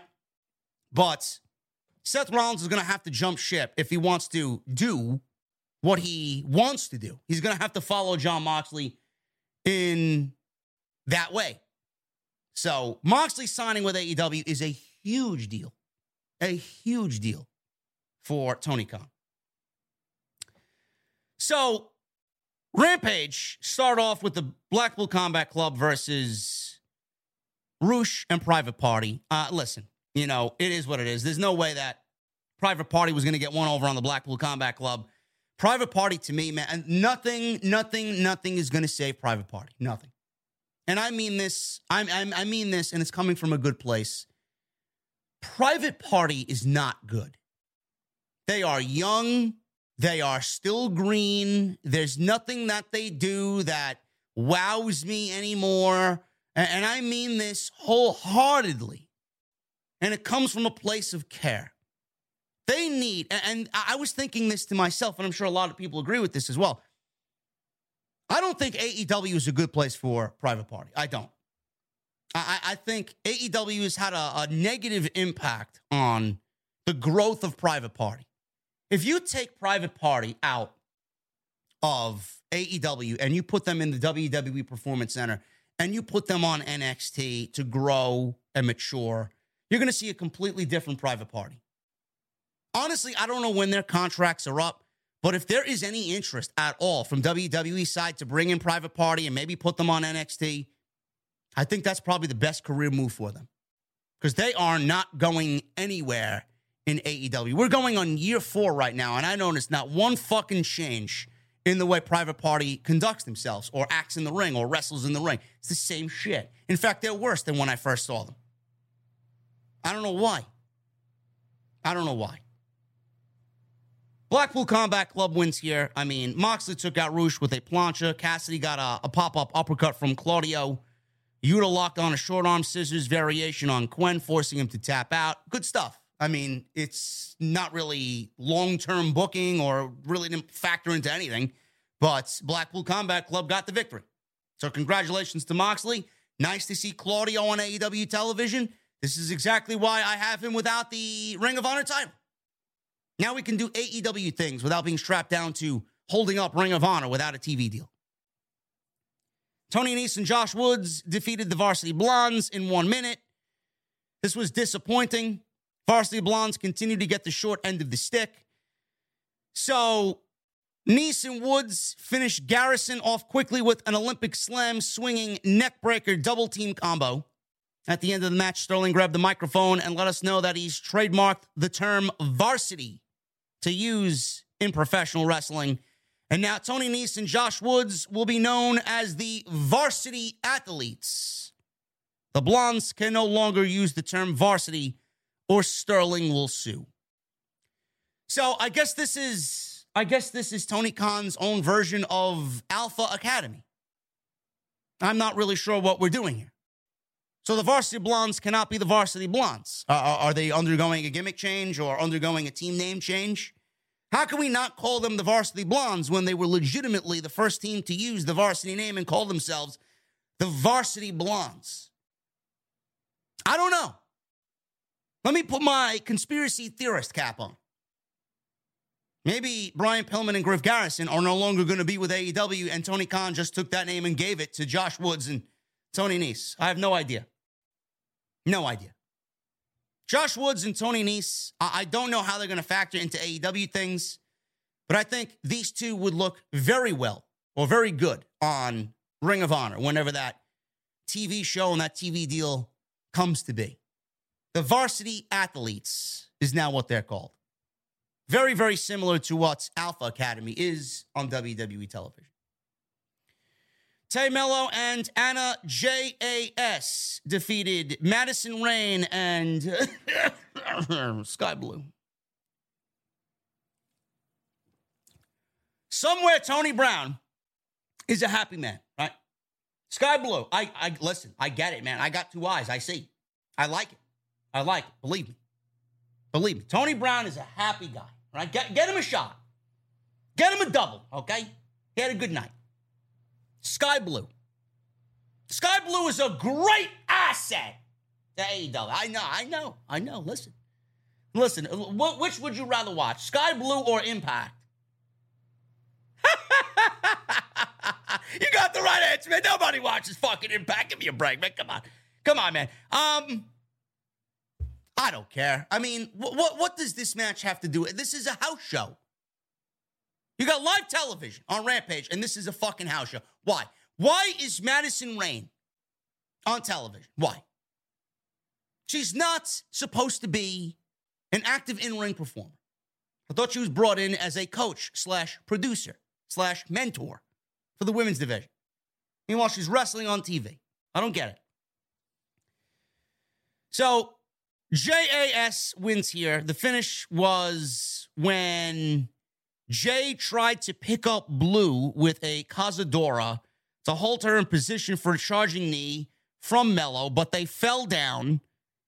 Melo hit Blue with the knee anyway. Jay locked on the Queen Slayer sleeper for the tap out. The finish was obviously botched, but they held it together and got the finish anyway. I mean, I don't care. I don't care. Swerve Strickland.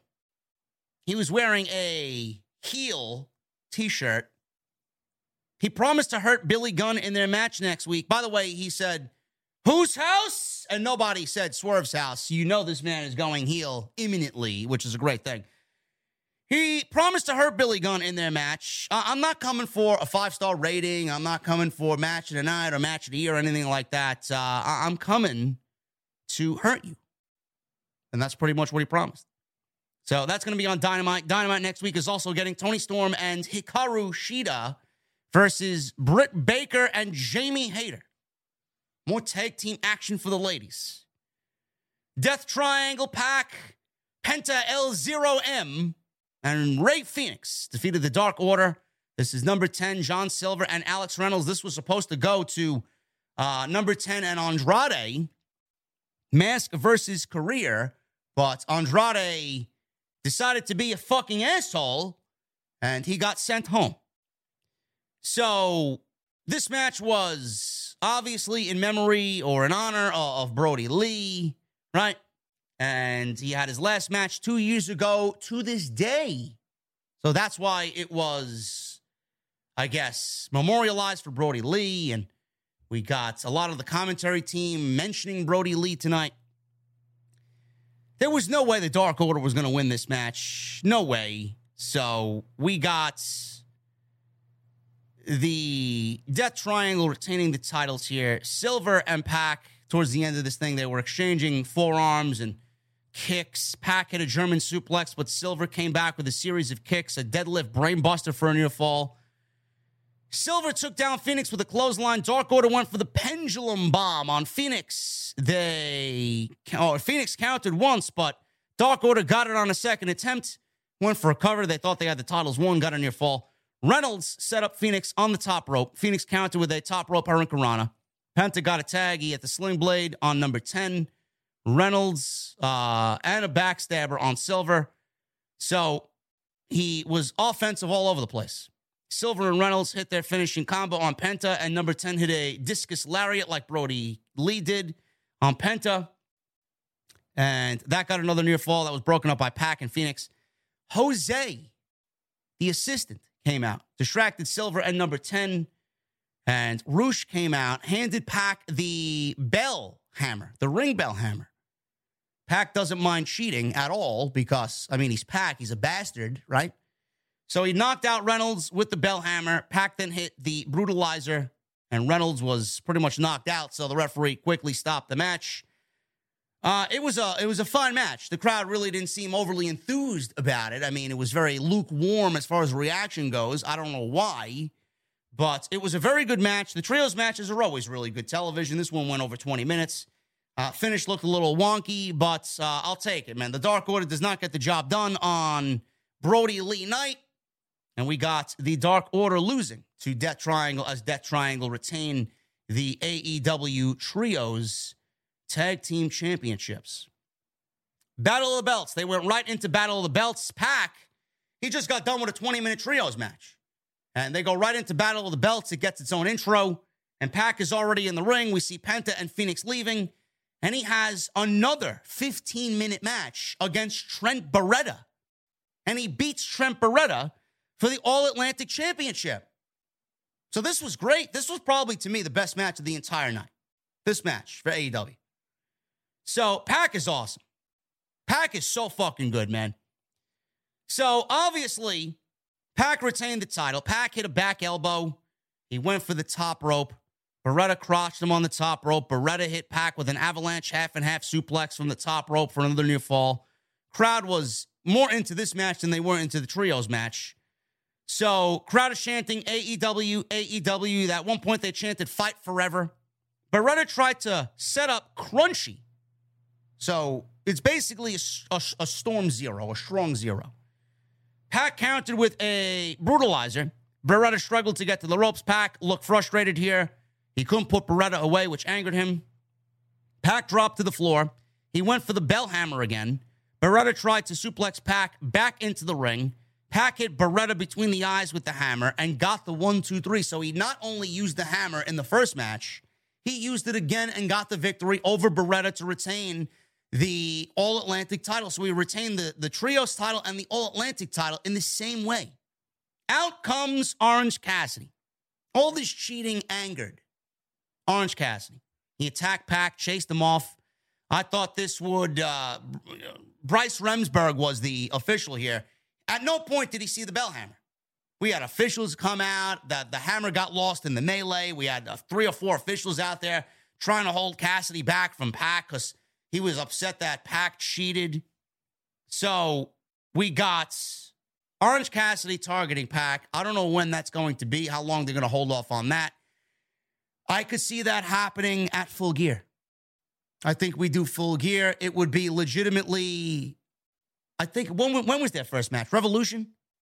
I believe their first match was at Revolution. I want to say it was full gear, but I think it was Revolution, right?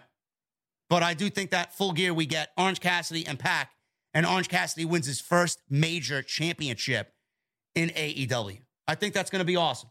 And you know that they're going to have a banger match. Tony Schiavone interviewed Chris Jericho. He was with 2.0. It's time for Daniel Garcia to come home to JAS. They're not mad at Garcia, they're just disappointed. 2.0 are like Garcia's dads, and Jericho is like his older brother. Chris Jericho will bring back Lionheart on Wednesday against Bryan Danielson when he defends the ROH World Championship. Revolution 2020. Thank you guys. I knew it was at Revolution. Jade Cargill. She defeated Willow Nightingale to retain the TBS championship. I did not watch this match, so I have notes on this from one of the dirt sheets. I did not watch this because I was getting myself ready for the stream, and I said, you know what? Enough is enough. Four hours of wrestling on my Friday night is way too long. So, Nightingale, she was being beaten down by Cargill. She took over the match with a clothesline. Took her down with a spinning head scissors. Nightingale hit a cannonball in the corner. Then a shotgun dropkick off the second turnbuckle for a near fall. Nightingale pulled down her straps and went for a head scissors. Cargill countered into a tilt-a-whirl slam, which is sounds mighty impressive because Willow is not small. Then immediately put Nightingale down with Jaded for the one, two, three, and that was it. It was, I was told I was told it was a very good match, and that was probably one of the best matches that Jade was in. So just by that, I may have to go back and check it out. But this is what I was told. Lexi Nair interviewed Ethan Page, Stokely Hathaway, Matt Hardy. Hathaway confronted Hardy with footage of his contract tampering with Private Party. This will uh, more than likely lead to a match in Toronto, probably for Rampage. Lexi Nair interviewed Hook about the envelope from the Trustbusters. Hook tore up an envelope. I guess they're trying to enlist him in the Trustbusters, and he walked away. Hook does not need to be in the fucking jobber group known as the Trustbusters, okay? So I guess, never mind, never mind. I said full gear. Uh, apparently, Excalibur announced Pac will be defending the All Atlantic title against Orange Cassidy at Dynamite next Wednesday. Fuck full gear, I guess, huh? Unless we get another cheat by Pac next week. I don't know. Toronto's going to have 7,000, 8,000 people in attendance. It's their first time in Toronto. I could see Orange Cassidy pulling off the win and winning the title in Toronto. I don't know. We'll see. I figured we'd do it a full gear, but Tony Khan is giving us that match in Toronto next week. Bobby Cruz was out to announce the main event. FTR, Dax Harwood, and Cash Wheeler defeated Gates of Agony. This is uh, Kaun and Toa Liona with Prince Nana. They retain the ROH Tag Team Championships. Uh, no reason why FTR would lose the ROH Tag Team Championships. FTR hit Kaun with a spike pile driver. They went for the big rig on Liona, Liona um, and it was after the spike pile driver, big rig on Liona. It was too big to get up for the move. Uh, Liona charged at Harwood. They were able to get Liona up for the move anyway. Nana got up on the ring apron. Harwood sent Kaun headfirst into Prince Nana. Harwood caught Kaun with a backslide, got the pinfall. Uh, that's pretty much how the match ended. No big rig, no big move. Uh, people said it was uh, a, a fine match, but um, the finish looked a little lame, and it wasn't really all that, all that uh, great as far as Battle of the Belts is concerned. I, I don't know, man. I don't know. You know, when we first got Battle of the Belts, we all thought it was going to be AEW's version of Clash of the Castle. Or not Clash of the Cat, Clash of, Clash of Champions, Clash of the Castle. Uh, we all thought it was going to be AEW's version of Clash of, uh, of Champions. And we haven't gotten anything like that. You know, it's in a terrible time slot tonight, 11 o'clock to fucking midnight, right? And it doesn't really embody an envelope Clash of Champions. It doesn't. It's just basically mid card trash and Ring of Honor leftovers on AEW television. I'm sorry, man. I can't get behind that. I really can't get behind that. You know, a lot of people were excited about this concept. And now, through four of them, they are largely forgettable and uneventful shows. No matter how Tony Khan wants to spin them, they're not good. The matches are fine, but they don't really present any real story, anything engaging going into next week outside Pac and Orange Cassidy. What happened? What happened on tonight's show? Outside of Pac and Orange Cassidy, nothing happened on these shows. Nothing. I'm sorry I feel disappointed. That's just me. Anyway, guys, uh, that is all I got for you on a Friday night. We are going to get into the super chats. And I want to thank you guys once again for all your support and joining me here on the podcast. Follow me on social media, man, at JD from NY206. That's Twitter, Instagram, TikTok, and Cameo. Hit that subscribe button down below. Turn on the bell for all notifications. Make sure you guys go check out today's extra, man. Quality, quality stuff. Okay? And make sure you guys continue to hit that thumbs up, man. Super chats are open. Get them on in. And we got six new members tonight, man. Let's try and make it 10. Let's try and do 10 members tonight, is the goal. Thank you for the six, man. I appreciate you guys very much. Now let's go back to Wednesday, man. I want to start with Osakui. I want to thank Osakui once again, man. $500 super chat from Wednesday. Unbelievable is Osakui. Showing some love to OTS. Have a great post show, guys. Good to have you back with us, Jesse. Glad you're feeling better. We love Osakui, man. MGM Ballin with a 499 super chat. It's so great to have Jesse back. I missed the debates. Also, MJF and Yuta had a great match tonight. They did. That was a great match from Wednesday. Spencer Morgan with a $20 super chat. I was in the building on Wednesday, and there was overwhelming social pressure to scissor people, but I stood my ground because, just as you, JD, I don't scissor other men. Good for you, Spencer. It's always great, always admirable to see people stand their own ground. MGM Ballin with a 499 super chat. Also, it goes to show how hardworking you both are being here and giving us this great stream despite your personal circumstances. Appreciate you both. Ballin, thank you so much, brother. I appreciate you. AWC Legend with a 179 super chat. JD, did you say did you say what Alexis said about you? Or did I see what Alexis said about you? Yeah, she called me JB. She's gonna mention me on Twitter. At least get my fucking name right. Man, her fans are the worst, man. I, I swear to God. People say Sasha's fans are the worst, or Bayley's fans, or Charlotte's fans. I mean, Alexis fans are fucking the dirt worst, bro. They are bottom of the barrel. They, they legitimately look like fucking. Who's that cartoon character from Family Guy that they depicted, man? He's got one tooth, he's fucking gangly. He lives in fucking Peter's basement, right? He was sitting there. He was sitting there, armchaired, uh, handcuffed to a chair while Lois was doing laundry. I love you. That's our fans. You could miss it. The biggest slobs, virgins, and neckbeards in the entire. They all think they have a shot with Alexa. The only shot you have, bro, is on WWE 2K, man. You could touch your TV. Hey, like, Alexa, you love me. Ridiculous. Tenario with a $5 super chat. What's up, JD? Good to see Jesse back. Today marks 25 years of Bad Blood 1997. Great show, and rest in peace, Brian Pillman. Bad Blood, man. I love that. Herbert?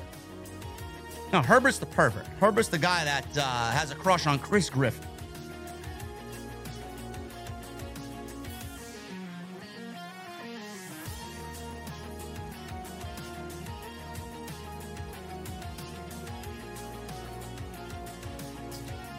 Toxic Blaze with a 499 super chat. At this point, Tony needs to start firing people to make an example, but he doesn't have the balls. Yeah, uh, I think he needs to do something with this Andrade situation. If Andrade doesn't want to be there, get him out. Drew Gilmore. What's up, man? $5 super chat. Hey, guys, want to announce as of yesterday, I officially am done with grad school and earn my MBA. Thank you. Hashtag graduate Drew. Awesome, brother. I'm happy to hear that, man. I don't know if you're listening tonight, but congratulations. Jaxo23 with a $50 super chat. Welcome back, Jesse. Also, JD, I watch your extra. Also, I don't know why Sammy Guevara is complaining and whining like a crybaby. You're a wrestler. Man up. Act like it, dude. Also, this is a bad choice by TK. Why does TK keep Rampage? It sucks. I don't know, man. Rampage is not good television.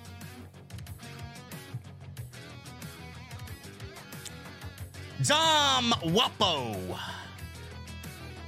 199. All this drama work or not is souring AEW for me. Dom, you are not the only one that's told me that, bro. You are not the only one that's told me that, bro. Angel Alaga with a 200 dollar super chat. Dynamite was great. Jesse, it is so great to have you back. Glad you are feeling better. Sammy is such a big baby. He needs to be suspended. Yeah, uh, I would have. I would have given Sammy a final warning. I don't know if a suspension would be would be uh, the right move. Maybe it's too harsh, but he did act out of line on social media, which is cause for concern. I would have absolutely given him a final warning. And one more fuck up, he is on his way out. Tony Brown with a 499 super chat. My friend Jesse, what is up? What is up, Tony Brown? Jaxo23 with a $50 super chat. TK is not doing what WWE wrestlers wanted Vince to do, which is putting them on TV, and he is not doing it. That's why all WWE wrestlers want to go back to WWE since Triple H has taken over. Characters have been respected, and he creates new stars.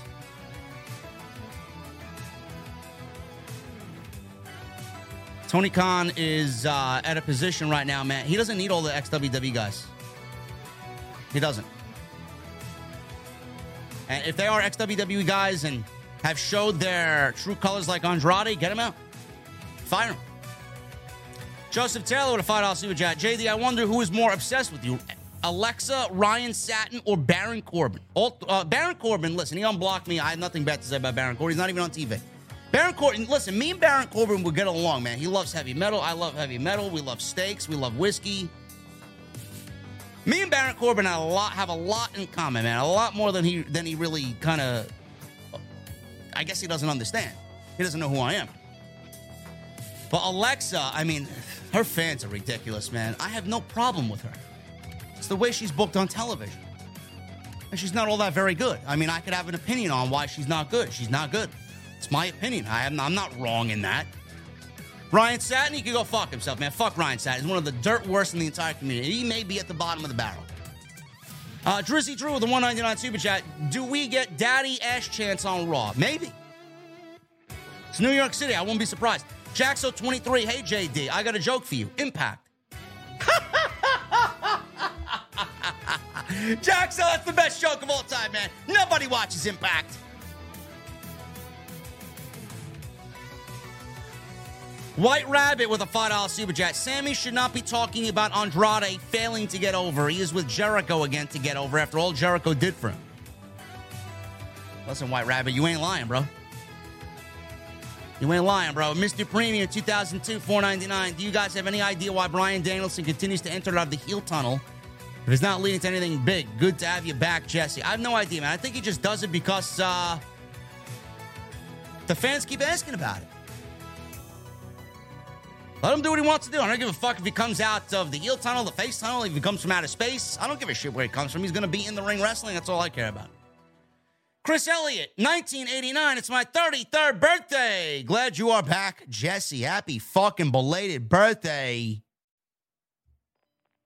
Chris Elliott, Joseph Taylor with a $5 super chat. Alexa is trending on Twitter because of what you said on Monday. Good. Keep talking. Ronald Ginsburg. Glad to see you here tonight. Jesse, all the best. Dynamite was amazing. I couldn't wait to join the OTS venue after seeing Sammy get that pin. Jade's next opponent is Nyla Rose, says Jaxo with a $5 super chat. Oh, great. Zach Smith with a Canadian $27 super chat. Happy to see you back on the show, Jesse. Much love to you and your family. There's nothing I'd rather be doing than listening to you guys while cleaning school bathrooms and Jesse shooting the shit. Cheers to you both from Canada. Thank you, Zach Smith. Listen, no matter what you're doing, man, you're a hardworking fellow. And we're glad that we can keep you entertained no matter what you're doing, bro. Thank you. Seizure your property with a $5 super chat. Didn't Saraya get effed by Xavier Woods and Brad Maddox? Yes. You are correct, property. Thank you for the uh, visual. D. Bastardo with a $2 super chat. What the F is a Warjo? Get the F out. I have no idea, bro. Warjo. Wardlow and Samoa Joe. Basic, 199 super. Sammy buried himself. Good. He'll learn his lesson. Robert Lamoa with a $10 super chat. I'm starting to see a pattern here whenever somebody gets over like FTR, Wardlow, Adam Page, Miro, even Brian Pillman Jr., Tony Khan kept them off TV and cools them off. I don't know why.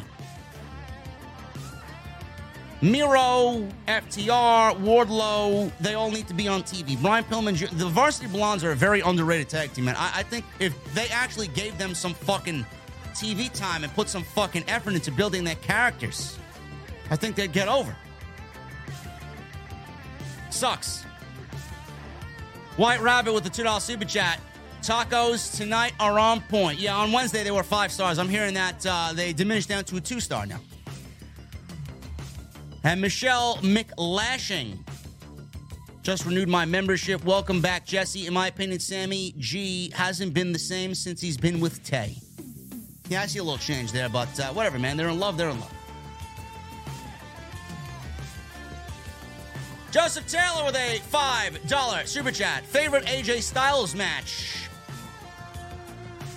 Uh, I'm only going to go based in WWE because I don't watch Impact, man. Uh, I'm probably going to say John Cena. John Cena, any one of those matches, any one of the three matches that they wrestled. Blaze with a 9.99 super chat. I recently watched the clip of Randy Orton getting into character for an interview, and since it's spooky season, I think Randy would make a badass Freddy Krueger in a movie if he went to Hollywood. Randy Orton is uh, quite the individual, man.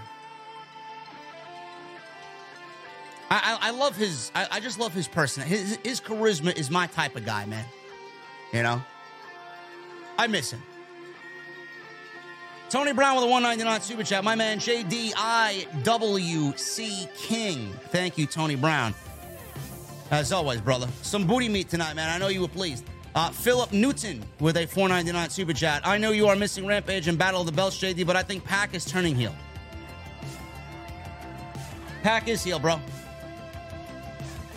Pac, never, Pac was never a babyface, bro. Pac was never a babyface.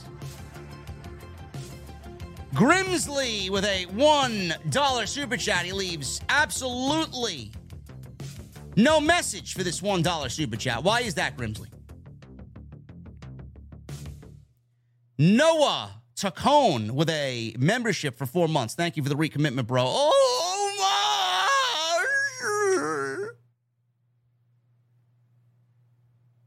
Thank you, bro.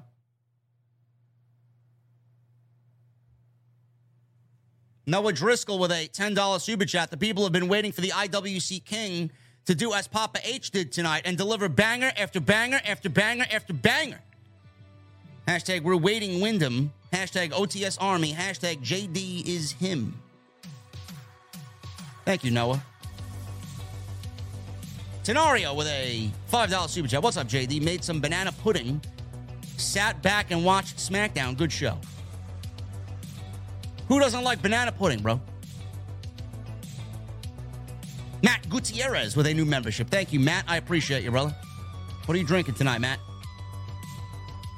Grimsley with a $10 super chat. There he is. There he is, Grimsley. JD Bound for Glory was a banger, not gonna lie. Mickie versus Mia Yim was great. And Slamovich versus Jordynne Grace tore the house down. Better female matches than WWE and AEW combined right now. Of course, they got a great women's division. Not taking that away from. I just, it's fucking boring. The show is boring. Tenario with a $5 super chat. Was hoping they would pair Zelina Vega with Legado del Fantasma. Glad it happened. It's going to be a great pairing, bro. Grimsley with another $5 super chat. Can't say much without getting attacked for impact, but if you are a wrestling fan, those women tonight gave you wrestling. Did uh, Masha win the title? Is what I want to know. Did she win the championship? Dragonheart Yobi with a $20 super chat. Thank you, brother.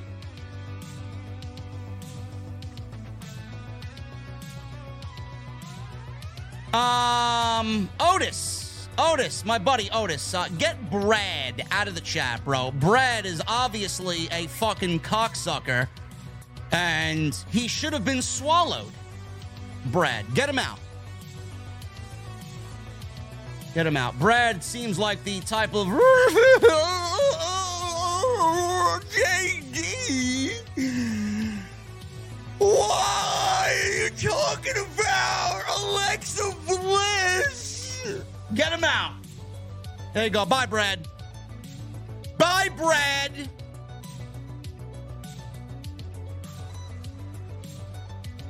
Your room is a mess, Brad. I hear your mother calling, Brad. Huh? Till you go on social media, Brad, to claim that I live in my mother's basement behind the green screens, Brad.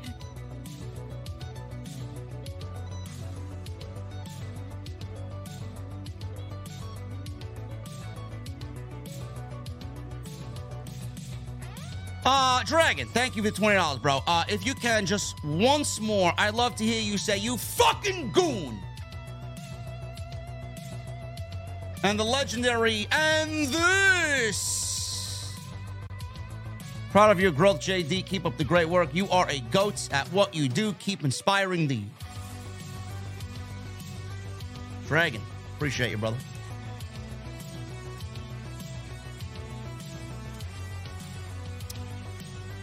Uh, no, I'm not going to be, uh, guys, I'm not going to be yelling, get him out. Uh, you guys got the emotes for that. You can give him the get out. I'm going to save my voice for Extreme Rules tomorrow night because that's most important to me. Why am I just seeing Brad now? You guys are slacking, man. I'm gonna have to. I'm gonna have to dock some fucking hours then. Otis, what's going on, bro? How many months we got working here tonight, man? Why was Brad allowed to talk shit all night? I'm just seeing it now.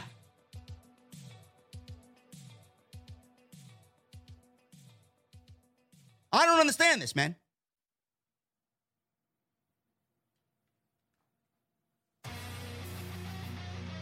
I know you got him, Otis, but apparently he was talking shit all night. I can't have people.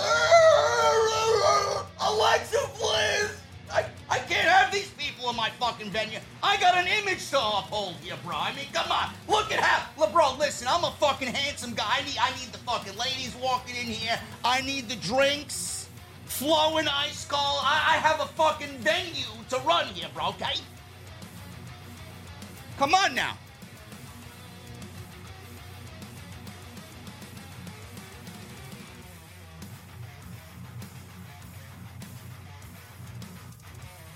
Otis with an 11 months. Thank you, Otis.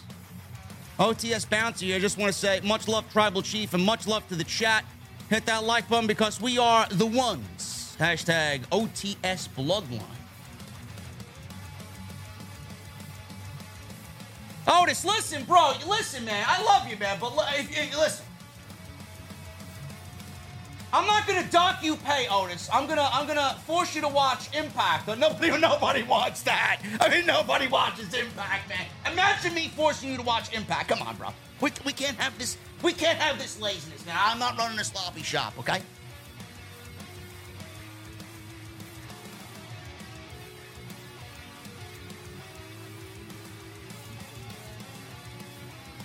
Ernest Williams with a 499 super chat. JD, I live in New Orleans and will be at SmackDown next week. I hope I see Wyatt. I may be in New Orleans uh, early next year, man. I want to take a trip down there. Never been to New Orleans.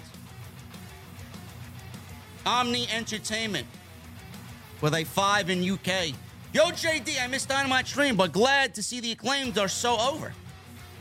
Next, Triple H needs to have a solid brand split or just combine the brands. Now we're gonna keep. Uh, now we're keeping the brand split going, man. We're getting a draft after WrestleMania. I'm, I'm assuming. Phil! Exclamation point becomes a new member. Thank you, Phil. Freebird, 15 months. Thank you, bro. JD, as always, great stream. Keep up the great work and shutting the IWC haters up. Fuck them. Brandy Houston with a new membership. Brandy Houston. Thank you so much. What are you drinking, Brandy? Phil, what are you drinking? JD, uh, do you know what I'm paying for?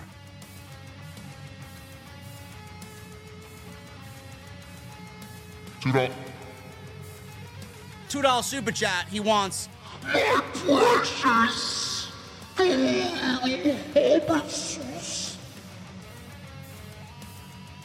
Thank you, visionary. Matt Wiley with a new membership. Thank you, Matt. Also with a $5 super chat. Appreciate you, bro. Finally had to join the channel. You're the king of the IWC. You're the reason for me finally giving WWE a chance. Keep doing what you do. Thank you, brother. Tyler with a 499 super chat. Great stream tonight. Excited for tomorrow's Extreme Rules pay per view. Rest in peace, Sara Lee. OTS for life. Yeah, man, that's a sad story, man. 30 years old. That's that's that's inexcusable, bro. I don't know what the fuck the problem was there. I don't even think we'll ever know. That sucks. There is a GoFundMe page um, for her. Uh, they they blew past the GoFundMe, man. I think they're like 10 times over the fucking GoFundMe now. It's great. But that's a that's a sad story, man. 30 fucking years old. That's ridiculous. Tyrone Johnson with a 499 super chat. Hey, JD, Seth Rollins, Bryan Danielson, Shawn Michaels, Bret Hart, Chris Jericho. Who's the weakest wrestler in their prime, in your opinion?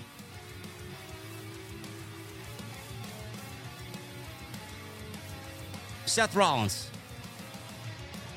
Tenario 128, $5 super chat. JD, JD, can I get an Android voice of Omas?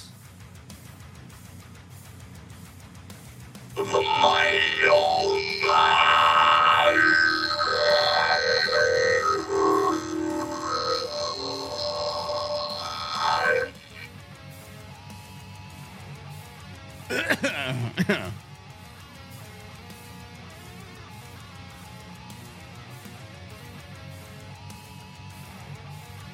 White Rabbit would fight out super chat. The only way I would want to see Goldberg back on TV would be if Bray is going to squash him for what he did to the Fiend. Absolutely.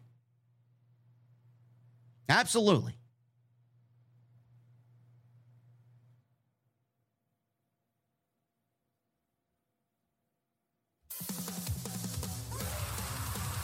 Joseph Taylor with a $2 super chat. Jack and Coke, please. Joseph Taylor, I'll make you Jack and Coke, bro, but you, you, you gotta you gotta be a little bit more adventurous with your drinks, bro. I mean, come on.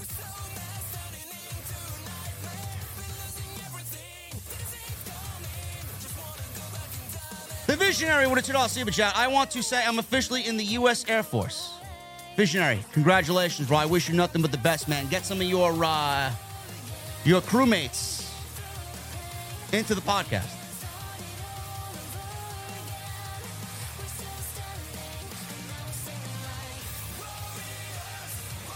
Ricardo with an eight month membership. What's up, JD? For this milestone, can I get a Vic Joseph commentary impression?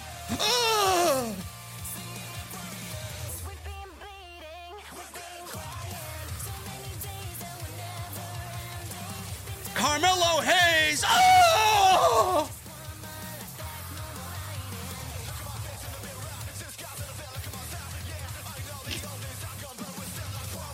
Fucking ridiculous, man.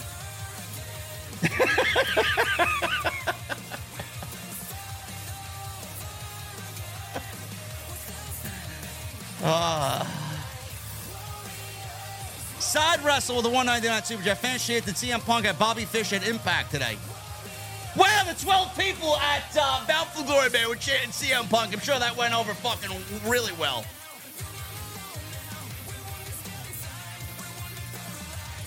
JCS 186, new membership. Thank you so much, brother. Furious Nation with a $20 super chat.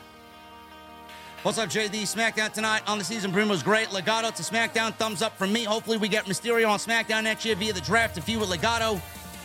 That is money waiting to happen. Yes. Yes.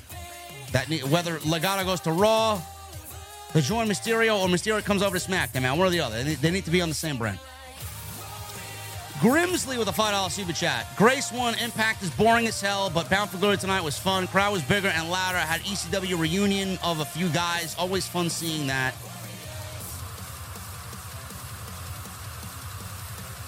Whatever. Tyler, 499 super chat. Sad to see no changes in the SmackDown set and title belts tonight. Slowly but surely, he'll start uh, changing that up, man. JCS, JD, Cards or Phillies? Who do you want? I want the Phillies. I don't want the Cardinals. The Braves can handle the Phillies. I don't think that. Uh, listen, they'll, they'll be able to handle anybody, but I don't. I, I, I, out of the two, I'd rather take the Phillies. Furious Nation, thank you, brother. Ten dollars super chat. If Andrade ever goes back to WWE, could you see him feuding with Legado due to Zelina and Andrade having history with each other? Sure, absolutely. But why do they need Andrade when they got Santos, Escobar, and Joseph Taylor with a $5 super chat? Vic Joseph sounds like he's playing himself on commentary. Yes, it sounds like he's uh, busting a nut on commentary. Furious Nation with a $10 super chat. To be honest, bro, I don't blame anybody if they forgot Impact Bound for Glory was on tonight during SmackDown. What was Impact thinking airing BFG the same night as SmackDown? Impact just sucks, man. I don't know, bro. I don't know what to tell you, man. Furious, I wish I could tell you. I don't know. I don't know. Nobody's watching Impact, bro. Fuck Impact, okay? Nobody is watching Impact. Nobody is watching Impact. By my uh, on my dashboard, I'm getting the uh, analytics, man. Twelve people, and maybe, maybe, maybe 20 pay per view buys, maybe. I may have more viewers than Bound for Glory at the end of all this. We'll see. Anyway, guys, I appreciate you. Um, it's going to be a big Saturday. First of all, go check the extra. Seriously, go check the extra if you missed it. Uh, we talk about the commentary change and we talk about uh, some other news and notes as well. Go check that out on the homepage right now from earlier this afternoon. Extreme Rules, I will be live after the show is over. I will be live tweeting and I will be live after the show. So make sure you guys are following me on social media. You guys know where to find me. I will be live on YouTube after the show is over. Make sure you guys are RSVP to the venue. It's going to be a great night. Hit that thumbs up. Thank you for all the likes. Thank you for the super chats. Thank you for the seven new members, man. I want the 10. Maybe we can push it to 10. We got seven. I'm not going to complain. Make sure you guys hit that subscribe button down below. Turn on the bell for all notifications. And again, outside of uh, everything else, the videos and social media, please check out my sponsor, man. If you're doing any shopping online, use Honey. Join honey.com slash off the scripts. Download the free, keyword free web browser. Guys, I'm getting out of here. I need to see those guitar emojis in the chat, the rock on emojis. I need to see those Mustang emojis in the chat, and I need that music